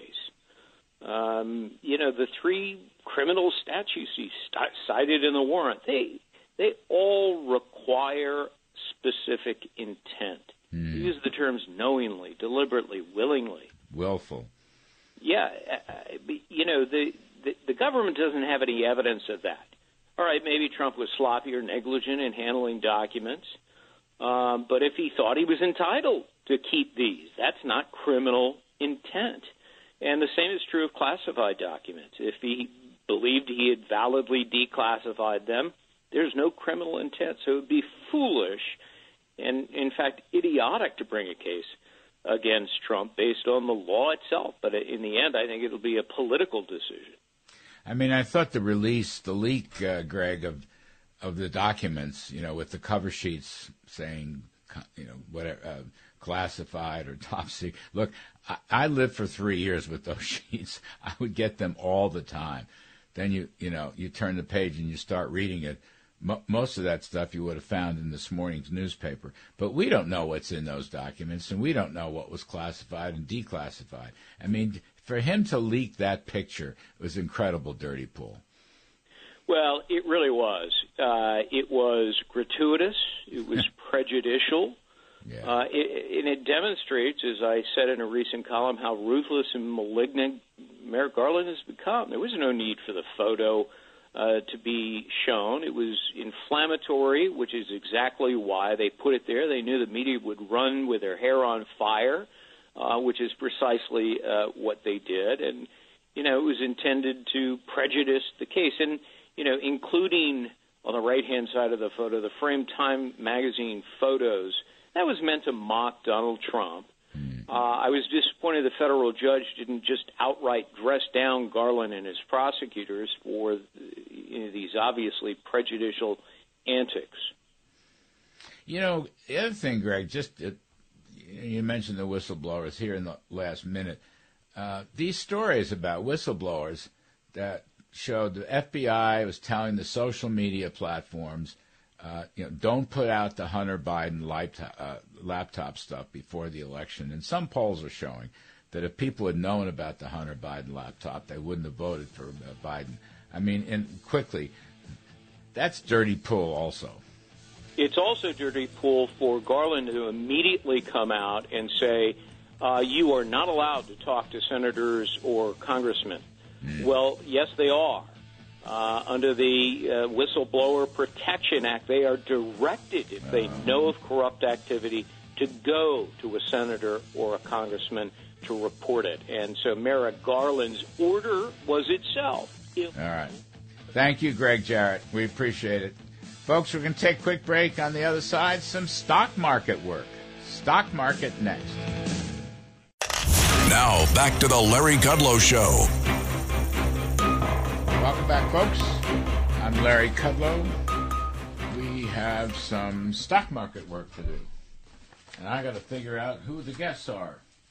Who are the guests? I lost my guest sheet. I think it's Jim Iuorio, as I recall. You can whisper, feel free to whisper. All right, Jim McCamp. I lost my whole sheet. Isn't that terrible? Anyway, um, welcome back. I'm Larry Kudlow. this is we're going to do some stock market work. We have uh, Jim Iuorio and we have Jim LaCamp, and uh, we have a stock market that got whacked pretty hard. And part of it was uh, rising interest rates, and part of it is a very tough Fed, and part of it is um, I don't know. It was a pretty strong jobs report, which I guess means the Fed's going to have to be tougher. They're going to raise 75 basis points in a couple of weeks. Anyway, pardon me, fellas. I lost my sheet, so I didn't know who you were, but now I know who you are. Jim Iuorio, Chicago's greatest restaurateur, and Jim LaCamp of Morgan Stanley. I know that by heart. Let me begin with you, Jim Iuorio. What did you think of the employment report, and what does that mean for the Federal Reserve? And what does that mean for interest rates? And what does that mean for stocks? How about that? First of all, you can just let me give my own intro. I'll give a great intro for myself. I got it all planned out. so, um, yeah, no, yeah, I okay. The, you mentioned the number yesterday, and you mentioned the Fed. A couple weeks ago, Neel Kashkari gave you know, pretty much a tell when he. It sounded like he was applauding weakness in the stock market after some renewed hawkish comments by the chairman. So I don't think that I, I think that they don't believe they're afraid of a stock market um, one more implosion. I, I think that they're crazy. I think that they will buckle under that if it actually happens. It's one thing. Uh, talking tough is another thing when it actually happens. No, so the number yesterday, it, it was a it was a pretty good number for stocks, particularly because the wage component of it had not grown. I, I have have to think that it made the notion of a soft landing a little more plausible. I still think it's unlikely but it made it a little more plausible. And I think the real move in the stock market that, that was fundamental after the number was positive, and that was fine. But the reality of it is, is that we're not through this massive year-long adjustment to higher rates, and there are plenty of people on the sidelines who said to themselves, if I can just get one more pop, I'm going to sell out of some risk. And most people don't do that when it happens, but some do, and that's why we couldn't keep the rally yesterday. I think the stock market is at a, a put up or shut up spot with 3,900 in the S&P, which I know we talk about technicals sometimes on this um, on this show, and so some people respect them, some people think they're voodoo. I know you respect them. It was a .618 retracement is mm. the 3,900, and if it if it holds, I think we're fine going into the fall, which is what I've thought the whole time. So you're kind of bullish? Is that what I'm hearing? Yeah, kind of bullish into the fall. Remember, I think I, I had said before that I thought by end of September that they were going to move slightly more to neutral. I'm pushing that back a little. I was obviously wrong about that, but in if they if they move to neutral in October, which I think the inflation numbers are coming down, uh, it seems to me that you know even gas and gas and oil is a little more tame than it was before. I think the worry is going to be less. Um, you know, I hope that makes sense. Jim Iuorio, Jim Iuorio, Jim LaCamp, first of all, let me get this right.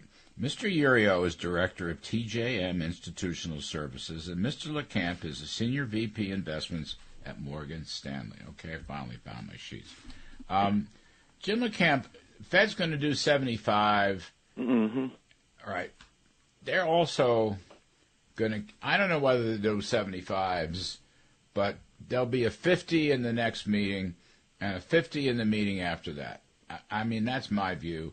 Inflation may be, it, it's coming down, it's a little softer, but their target is two. And if you read, uh, or heard, but if you read uh, Jay Powell's speech at Jackson Hole, they are going to go to two. Two is price stability. They've come around to that point of view. It was a very clear, terse, brief statement that Powell made. But that's where the FOMC is. I mean, that's where it is. You're going to get, you know, there's always a lot of chatter. Uh, Kashkari, who I don't think much of, but can the market withstand that? Can the economy withstand that?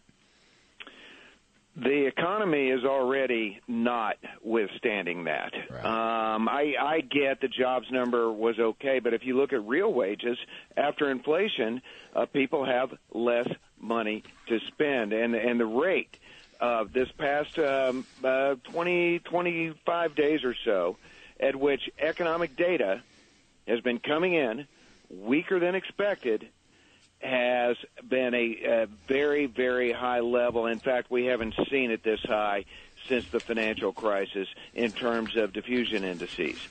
And not only that, valuations aren't compelling. And um, I do agree with Jim Iuorio that we ought to use technical analysis, but there's other ways to look at charts. And one way to look at a chart is we couldn't break through the 200 day moving average and now we went down to the 50 and we've undercut the 50 day moving average. So now we're going to look at the trend line that started from the lows. That's going to be our next line in the sand and then a retest.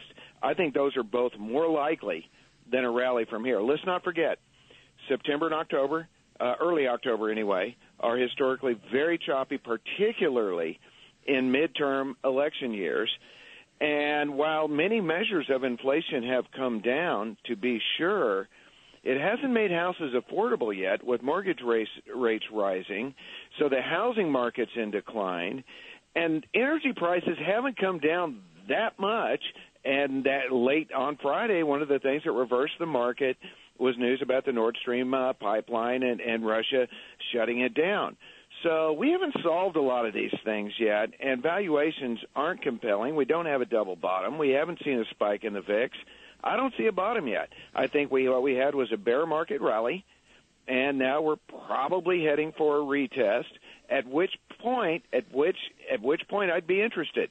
If we do get to that retest level, or even 3,700 or so, I'm going to start building my shopping list. But I think we're too early yet outside of some energy areas. Average hourly earnings up four tenths in August, up 6.1 the last 12 months. Um, the CPI in August will, I'll say, year on year, will come down to 8%. The uh, Cleveland Fed's uh, mean trim, they take, you know, they chop off the top uh, and the bottom prices. Uh, that thing is at 7%. Um, core inflation is, I don't know, close to 6%. So real wages are still falling. And as you note, the housing market is definitely in recession. By the way, factory orders fell. Uh, that just came out. Uh, ISMs are mixed. The PMIs are worse than the ISMs. I don't know which is a better index. And they're in decline. I mean, just look at the trends. They're yeah. in sharp decline. That's right. Um, now, on the other hand, uh, Mr. Iuorio, I think um, the third quarter GDP is going to be positive, uh, unlike the two declines we saw in the first half of the year.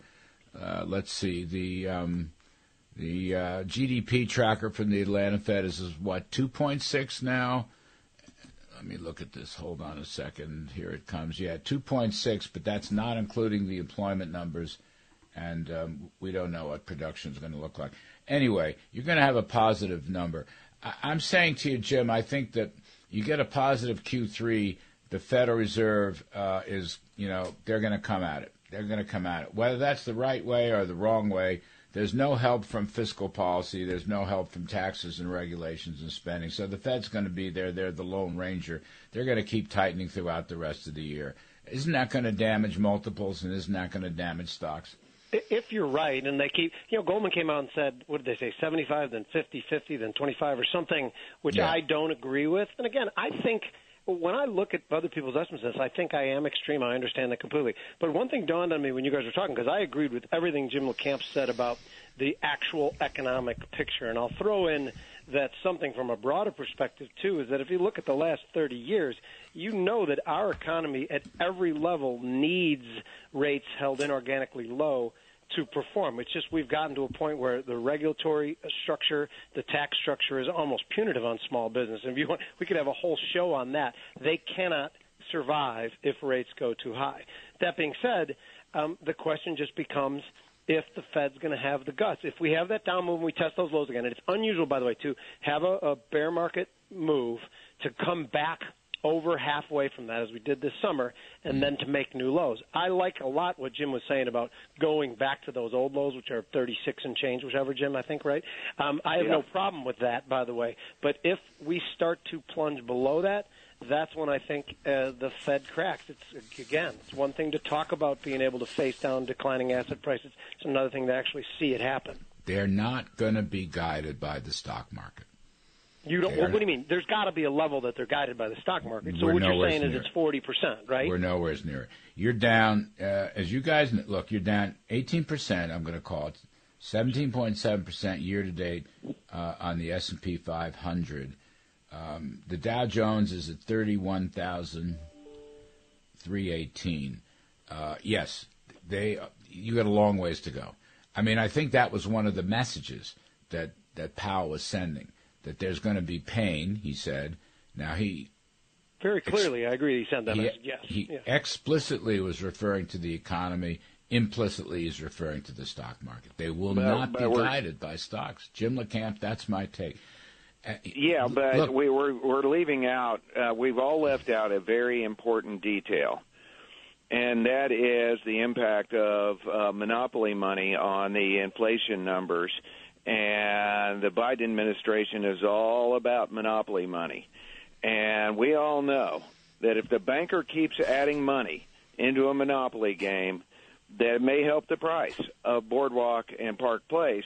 But if you're traveling around that board and you land on Boardwalk and Park Place, you're in trouble. And that's what's happening in the economy. And with the student loan debacle, you're adding a lot of monopoly money back into the uh, economy.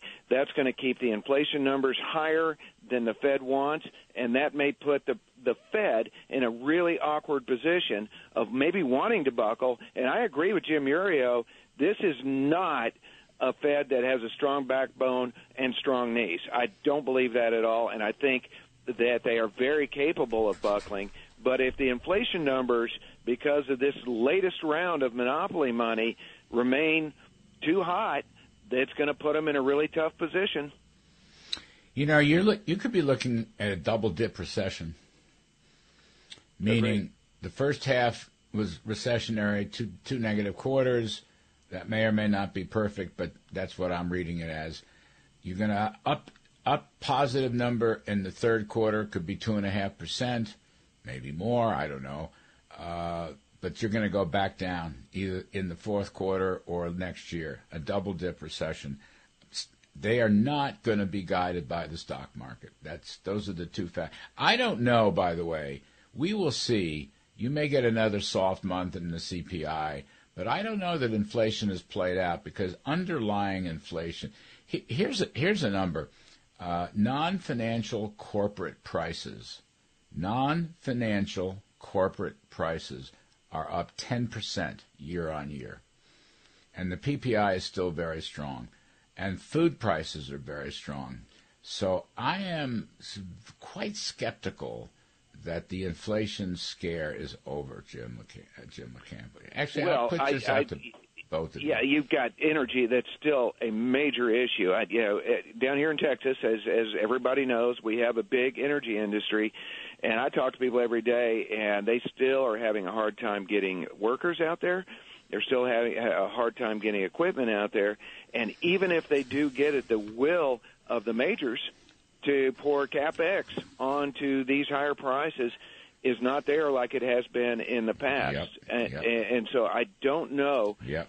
That we are prepared uh, on an energy level. And without fixing energy, you're not going to fix the CPI. It's ingrained into every single thing we do in this economy. And so I, I think uh, again they've got a dual problem on their hands. They got to fix energy prices, and then they got to solve uh, what they're doing with all the monopoly money being thrown around in the economy. So it's a, it's it's going to be me- very very tricky. let me And- take and, quick- by the way, you've got your own problem you've created with a nine trillion dollar balance sheet that you've never tried to unwind before. Amen. Let me let me take a quick break. Jim Iuorio, Director at TJM Institutional Services. Jim LaCamp, Senior VP Investments at Morgan Stanley. I'm Larry Kudlow. We come back. I want to talk about the interest rate outlook, the market interest rate outlook, because uh, the 10 years really popped up a lot. I'm Kudlow. We'll be right back. From Wall Street to the White House, this is the Larry Kudlow Show.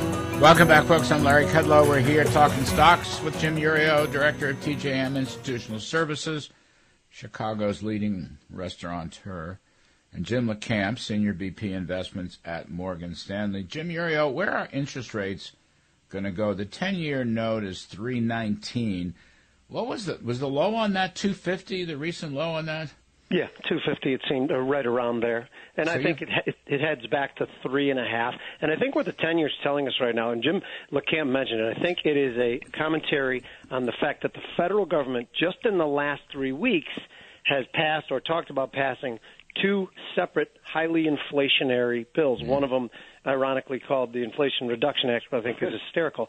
But the other one is a commentary on what, they, and that's why the break evens have gone from you know 245 to 265 at a high, and uh, I think 10-year yields are going higher. But it's also a commentary on quantitative tightening, letting the balance sheet roll off as well. And I agree. When I heard some of the stuff that Jim LaCamp said. I agree 100%. The federal government and the Fed are fighting a battle right now, and the federal government seems to be trying to unwind every every attempt that the Fed makes to try to rein in inflation. I still am going to subscribe to that 3,900 level in the S&Ps, and if it holds over the week and feels like it's building a base, I'm going to stick with my mildly bullish thesis and fill in the fundamentals later, I guess. Well, no, I get it. Uh, it's all very tricky. Jim LaCamp, what's your take on rates? I'm curious. Uh, I would love to see the rates go back to the high of three and a half or so and peak there. That that way you would have a double top in rates, and it might send a message if they start coming back down from that level, uh, that that's that's where the rates are going to peak. Uh, but I'm going to wait. I'm going to wait for the charts, uh, like Jim uh, Iuorio said, and and the same thing on the market. I'm I'm going to wait for the market to settle down, for bases to build on stocks, for the wild emotional swings to calm down. It's really hard to trade in an environment like that. Uh, we've got some exposure to energy. We've got some hedges on, uh, but um, I, I think we got to wait. There, there's every there's plenty of evidence the economy is slowing down. At the same time, there's plenty of evidence that would lead us to believe that inflation is going to stick around. That spells stagflation. That's not a good picture for stocks. And so I think investors have to be patient here. And I do think their opportunity will come. Uh, the, the, uh, yeah, we're going to have an election uh, post November. The historical tendencies are very strong. I think we're going to have opportunity here, but uh, yeah, the forecast, the short uh, forecast, calls for pain. Jim Iuorio, what's the commodities outlook? Um, the the commodities came down quite a bit because more market position than anything else. Because I don't think fundamentally things changed very much.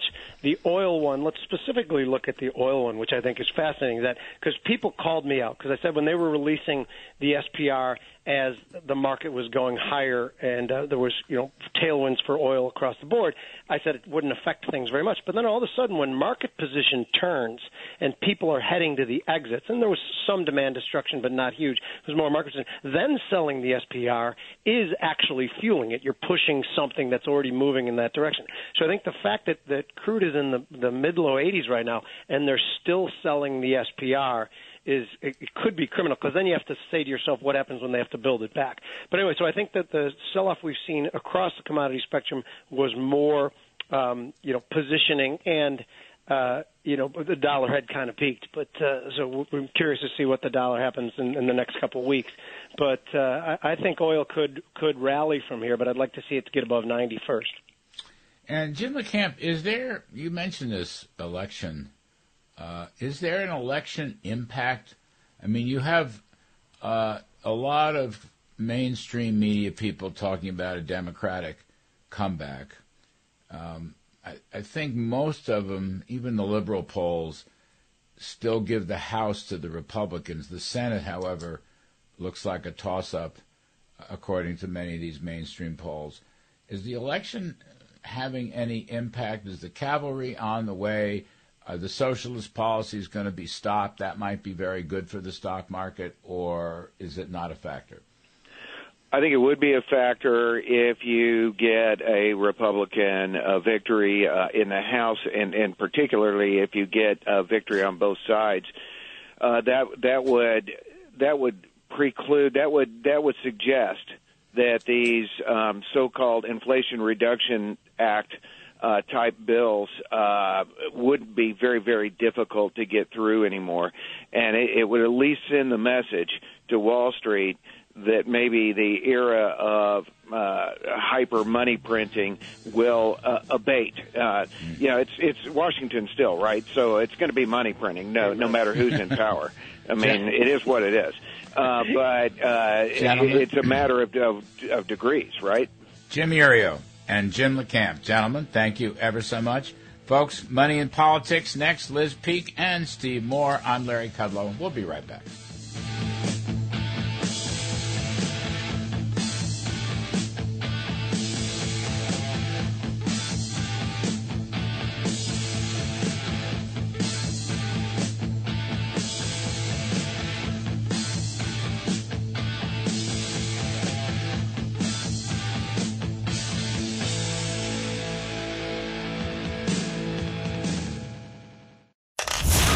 Back to the Larry Kudlow Show.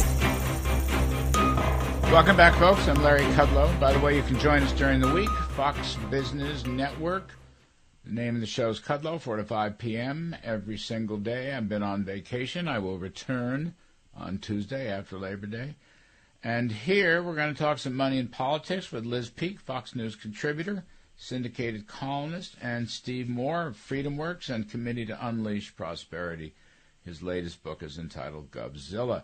All right, kids, welcome back. Uh, thank you both for helping out last Saturday. I appreciate it very much. Give me a little, a little, a little time off. It's much appreciated. All right. I want to talk about this um, uh, Joe Biden's speeches. So let me get this right. MAGA Republicans, Republicans are all semi fascists. They're a threat to democracy. I guess 74 million people, nearly half the country, at least nearly half the voters. Um, they're all a bunch of demons. They're undermining democracy. Liz Peek, I want to ask you what you thought about these speeches. Now, the, the weird thing is, and this is very typical of Joe Biden, is he kind of walked it back yesterday, answering a question uh, on the fly at a newser. Um, he said, "Well, I didn't really mean it," so I don't know what he meant, but he did say it, and I want to know what you thought about that because I would say, like Dan Henninger wrote in the Journal, um, no, it's not that we're semi-fascist; it's that you're a socialist. Now, I, I, I would take semi-fascism over socialism if you gave me that Hobson's choice. But what do you think about this, Liz? Well, I, I honestly think this was a big mistake by the president. Whatever likability he had when he w- ran for president, I think has really dissolved. Polling shows us that people think he's more divisive than even his predecessor, more divisive. The country is more divided than it was before he became president. And my point would be this he ran on healing the country, bringing us together for a reason. The reason is it's popular. People like it. Nobody really likes our politicians just slinging mud at each other, and that's kind of what we descended to now. So he was supposed to be the grown up in the room, the person who was going to bring civility back into our pol- political world. And boy, has he ever trashed that promise. I mean, I, I found it uh, despicable, honestly, and I find myself, and I think probably I'm not alone, more and more really, really disliking this president. Um, you know, I, I and I just can't imagine that that's good for him, his brand, and for Democrats right now, of course, he's sailing out into the country promising to campaign for a lot of Democrats who look to be in hiding. It's not like they really want to campaign with him. Who would? Steve Moore, um, are you a semi-fascist? Are you a semi-socialist? What are you exactly? Hi, Larry. Welcome back. Uh, look, I'm going to correct you on one thing. I, I actually think the left is they are fascistic in the old meaning of the term, which is that the government essentially, you know, runs the economy and the government dictates where capital flows. That's what fascism is. And I was just reading an article this morning. I don't know if you saw it about John Podesta. He's Yeah. going to have, uh, you know, he's going to have power over 330 billion dollars, Yes. not Yes. million. 330. John Podesta, he's just a political hack. He doesn't know anything about business. I mean, come on. And the article was made, pointing out that the money's going to go to people like um, Tony Podesta. Oh, yeah, his brother.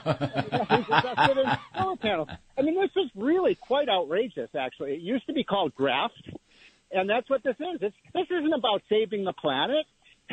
Come on, folks. This is about the left, the Democrats getting money to their left wing unions, their left wing solar power companies, their left wing battery companies, to the extent there are any in America. And it's really outrageous. It's going to lead to an incredible misallocation of capital. One of the reasons we're rich, Larry, as you know, is we have the most efficient capital system in the world. You know, we allocate capital to its highest use. You think that, that Podesta is going to do that? Well, can, can I can I offer something on that? I think it's even more insidious than that. Yes, they're going to fund all kinds of ventures and companies and so forth, but what they've been doing is just creating these huge pockets of money for the transportation group, the climate group, and all these, where they can go to communities, uh, go to the local community activists, and say we want to hire, you know, 200 people for our climate civilian corps, which I think is still a real thing, right? That that actually was in one of the Yeah, bills yeah. and and kind of sprinkle this money around in communities and towns and states where they need help. I mean, it's it is really a slush fund. The, the Democrats with the uh, 1.9 trillion dollar American Rescue Plan, and then the one trillion dollar, 1.1 trillion dollar infrastructure, and then the CHIPS plan, and now this new thing, the Inflation Reduction Act.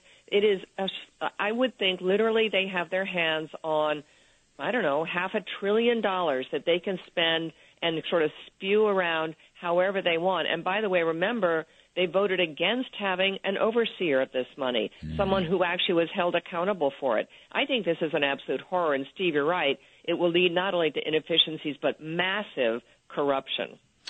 You know, I do. I must say that I know the Podestas. I've known them for, gosh, over 40 years. No, 50 years. I t- yeah, I mean, when I was a Democrat, I worked in a couple of campaigns in the early 70s. So I know Tony Podesta quite well. I know John Podesta quite well, maybe a little less. Um, I, I, what do I want to say? While I violently disagree with their politics, they're, not bad people. They're, in fact, I, I rather like them, but they're on the left side of the equation. I just want to say that because they are old friends or old acquaintances or old something. But I want to come back to the to the Biden But, speeches. Can I just want to interject one thing? I'm not saying they're bad people. Yeah. I'm just saying that the, John Podesta isn't going to make a good. He No, has no right. idea how to spend 330 billion dollars. I That's why we have, you know, these venture capital firms and so on that that do this kind of thing and, and create the Googles and the Apples and the, you know, Amazons and the companies that that become, you know, incredibly productive. We've spent 400 billion dollars on solar energy and wind energy over the last 30 years, and they provide five percent of our power. It's Yeah. the biggest waste of money in history. Well, I had Mark Mills on earlier. Uh, t- to your point, uh, I just wanted to say that about Podesta's because I don't, uh, I never take my politics uh, on a personal Right. level. Yeah. That's all. But I have none in a long time. But um, Steve, I want to ask both of you before we break.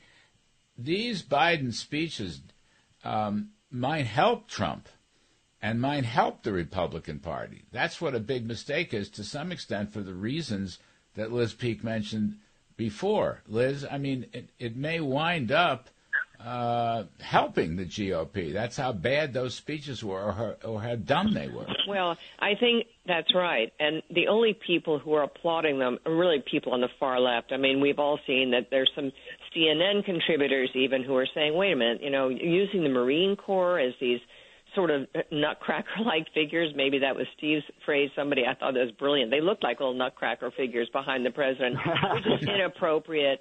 Uh, and and the vitriol and so forth.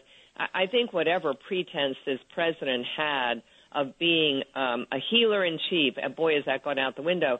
But but also it gives the uh, Republicans an opportunity, and boy, I hope they start seizing these opportunities to talk about what really are the threats to our democracy, like suppressing freedom of speech. That seems like a really essential uh, threat to our democracy and something we've never seen before at the level where it is now in America life. The threat, the, the threats against religious freedom, the threats against uh, free and fair elections when you are stuffing ballot boxes and trying to change the rules so that almost anybody, nobody can use a voter ID and so forth, taking power away from the states. That is a threat to our democracy. We need to be able to articulate the response to this because right now Democrats are on offense. They're doing it very well. Uh, and Republicans are Republicans are right, but we're just not as aggressive in messaging it. I think we need to get out there. Yeah, Steve, did you see the stuff um, uh, Rick Scott trashing Mitch McConnell, Oh, calling him a traitor because he's not? Oh yeah, he wrote a column on this. Um, then there was a second, not a column, but a report in Breitbart.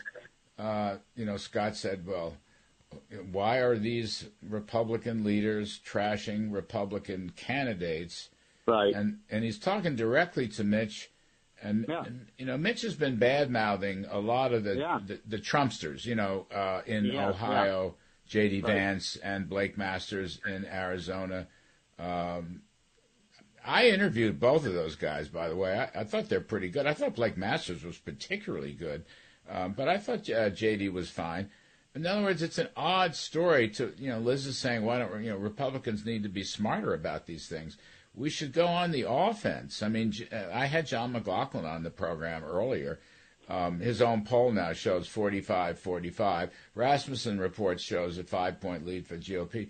But Republicans aren't being smart. They're not emphasizing these Biden issues that are so unpopular. Well, I didn't like. I mean, I, I like Mitch McConnell. I think he's been a good minority leader, but I, I did. I agree with Rick Scott that you don't. You know, if you're trying to win a football game, you don't. You know, go to the press and say, I, "We may win, but boy, do I have a terrible number of players on my team." Right. Um, and so right. that was really a, a, a gaffe. And I think uh, I don't know if he should have Rick Scott should have publicly chastised him, but no more. I mean, listen, we're all on the same team. And you know, look, the, some of these candidates are fine candidates. Maybe some of them aren't the the best we could have chosen, but uh, I, I still think you're looking at a at a red wave election. And mm-hmm. The problem right now, as I see it, is you just you really have three parties right now. You have the Democratic Party, which is a minority party in my opinion. You have the pro-Trump Republican Party, and then you have the anti-Trump Republican Party. And mm. the key for Republicans to win is to uh, you know make sure those two groups don't you know fight against each other to the benefit of Biden and Nancy Pelosi. Yeah, and and by the way, can I just add something? Dr. Oz, for example, Mehmet Oz, who I've met and I think is a terrific guy, he may not be the perfect choice for this role, but look at Fetterman. Let's talk about the other guy, right? In right. these races. I mean, holy crow. He's a you crazy know, person. All, He's a crazy person. all wound up about how terrible our candidates are. No, they're not. They're they're people who are trying to run Good for point. office against terrible candidates. Raphael Warnock, that's someone we're going to yeah. decide yeah. is better than Herschel Walker. Give me a break. I mean, yeah, this is not that hard a case to make.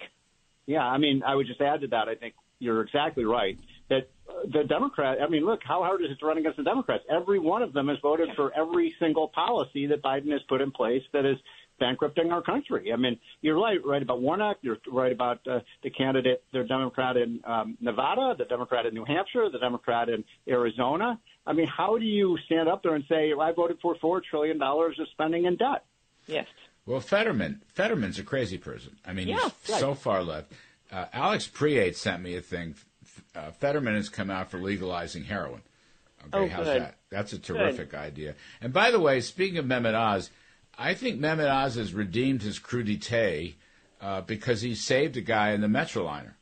Yeah. Did you read that story? Yeah, that seems more important than than using a highfalutin word for vegetable, right? Yeah. I mean, and and by the way, banning fracking, which is what Fetterman wants to do in a state yeah. that has benefited enormously by it, that seems more important to me than using the word crudité. Yeah, I mean, we're no. getting we're trivializing these candidates in these elections, and this is not the time to do that. And boy, it's not the time for Republicans to eat their own. I just I find it really offensive. All right, we'll take a quick break. Uh, Liz Peek, Fox News contributor, Steve Moore, FreedomWorks Committee to Unleash Prosperity. I'm Larry Kudlow. We'll be right back. Now back to the Larry Kudlow Show. Welcome back, folks. We're talking money and politics with Liz Peek, Fox News contributor, and Steve Moore, of FreedomWorks and Committee to Unleash Prosperity. Um, Liz, you wrote a good column. Uh, Biden's student loan handout makes it official. Democrats have given up on middle America. And I want to add to it. I had uh, Phil Gramm on, Senator Phil Gramm on at the top of the show. And uh, he wrote a great op ed piece. Got a whole book coming out. How this is so interesting. All the Great Society Plus type subsidies uh, and transfer payments to the bottom 20% and actually the bottom 40% have essentially stopped them from working. Mm-hmm. And that their, their participation rates, I mean, here's a stat for you. In the bottom 20% quintile, the participate labor force participation rate has dropped in the last 35, 40 years from 68% to 36% and that when you include the subsidies and taxes, their median incomes have grown so much that it's almost the same as the middle quintile. Mm-hmm. And in fact, the middle quintile has not gained at all when you include subsidies and taxes. That we've we've equalized essentially um, the bottom sixty percent. We've equalized them.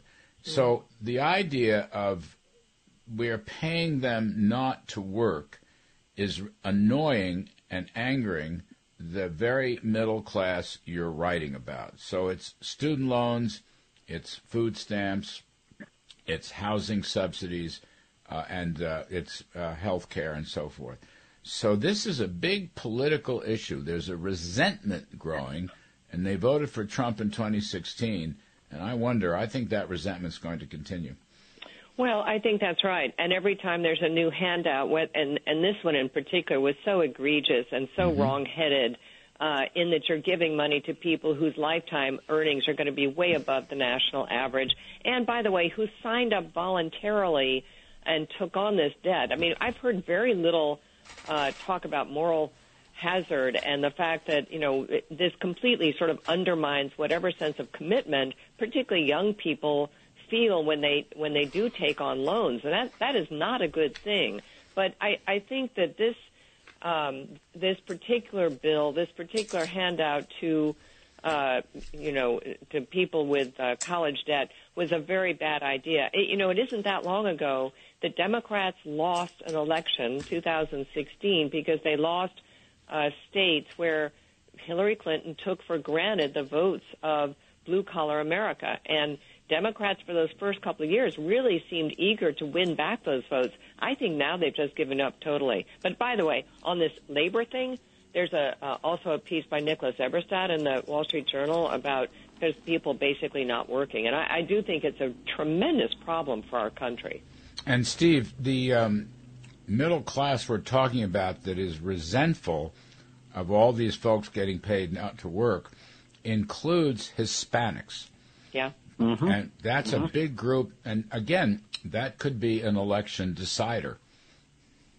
Yeah, Hispanics have one of the highest labor force participation right. rates. So Hispanics come into the country and they work, work, work, work. Uh, it's it's not so un-American what we've done in the last 40 or 50 years. This is a land of opportunity. It's a land where you are pay, you are um, paid to work, and and we re- reward people for working.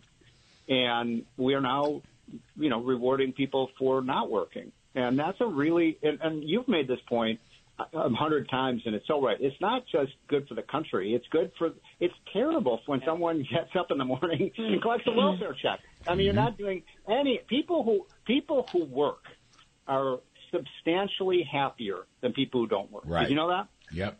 That's the Arthur Brooks argument going yeah, back yeah. a ways. It's a powerful, powerful argument.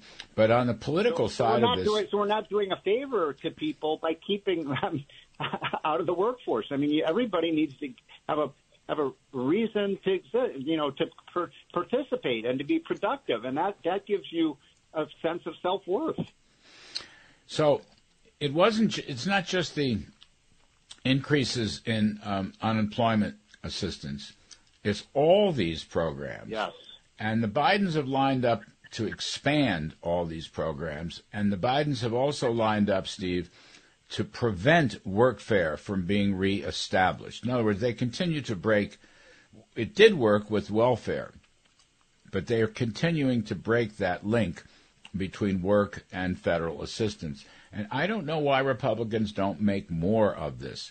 Work, workfare. It's it's demoralizing to see that you have to pay the college tuition loan for an upper class person, or you see in the papers how much money is going to the bottom 20 or the bottom 40 percent, and you're not making any more money. Really, the gap is narrowed so much, you're hardly making any more money than the lower income subsidized classes are making.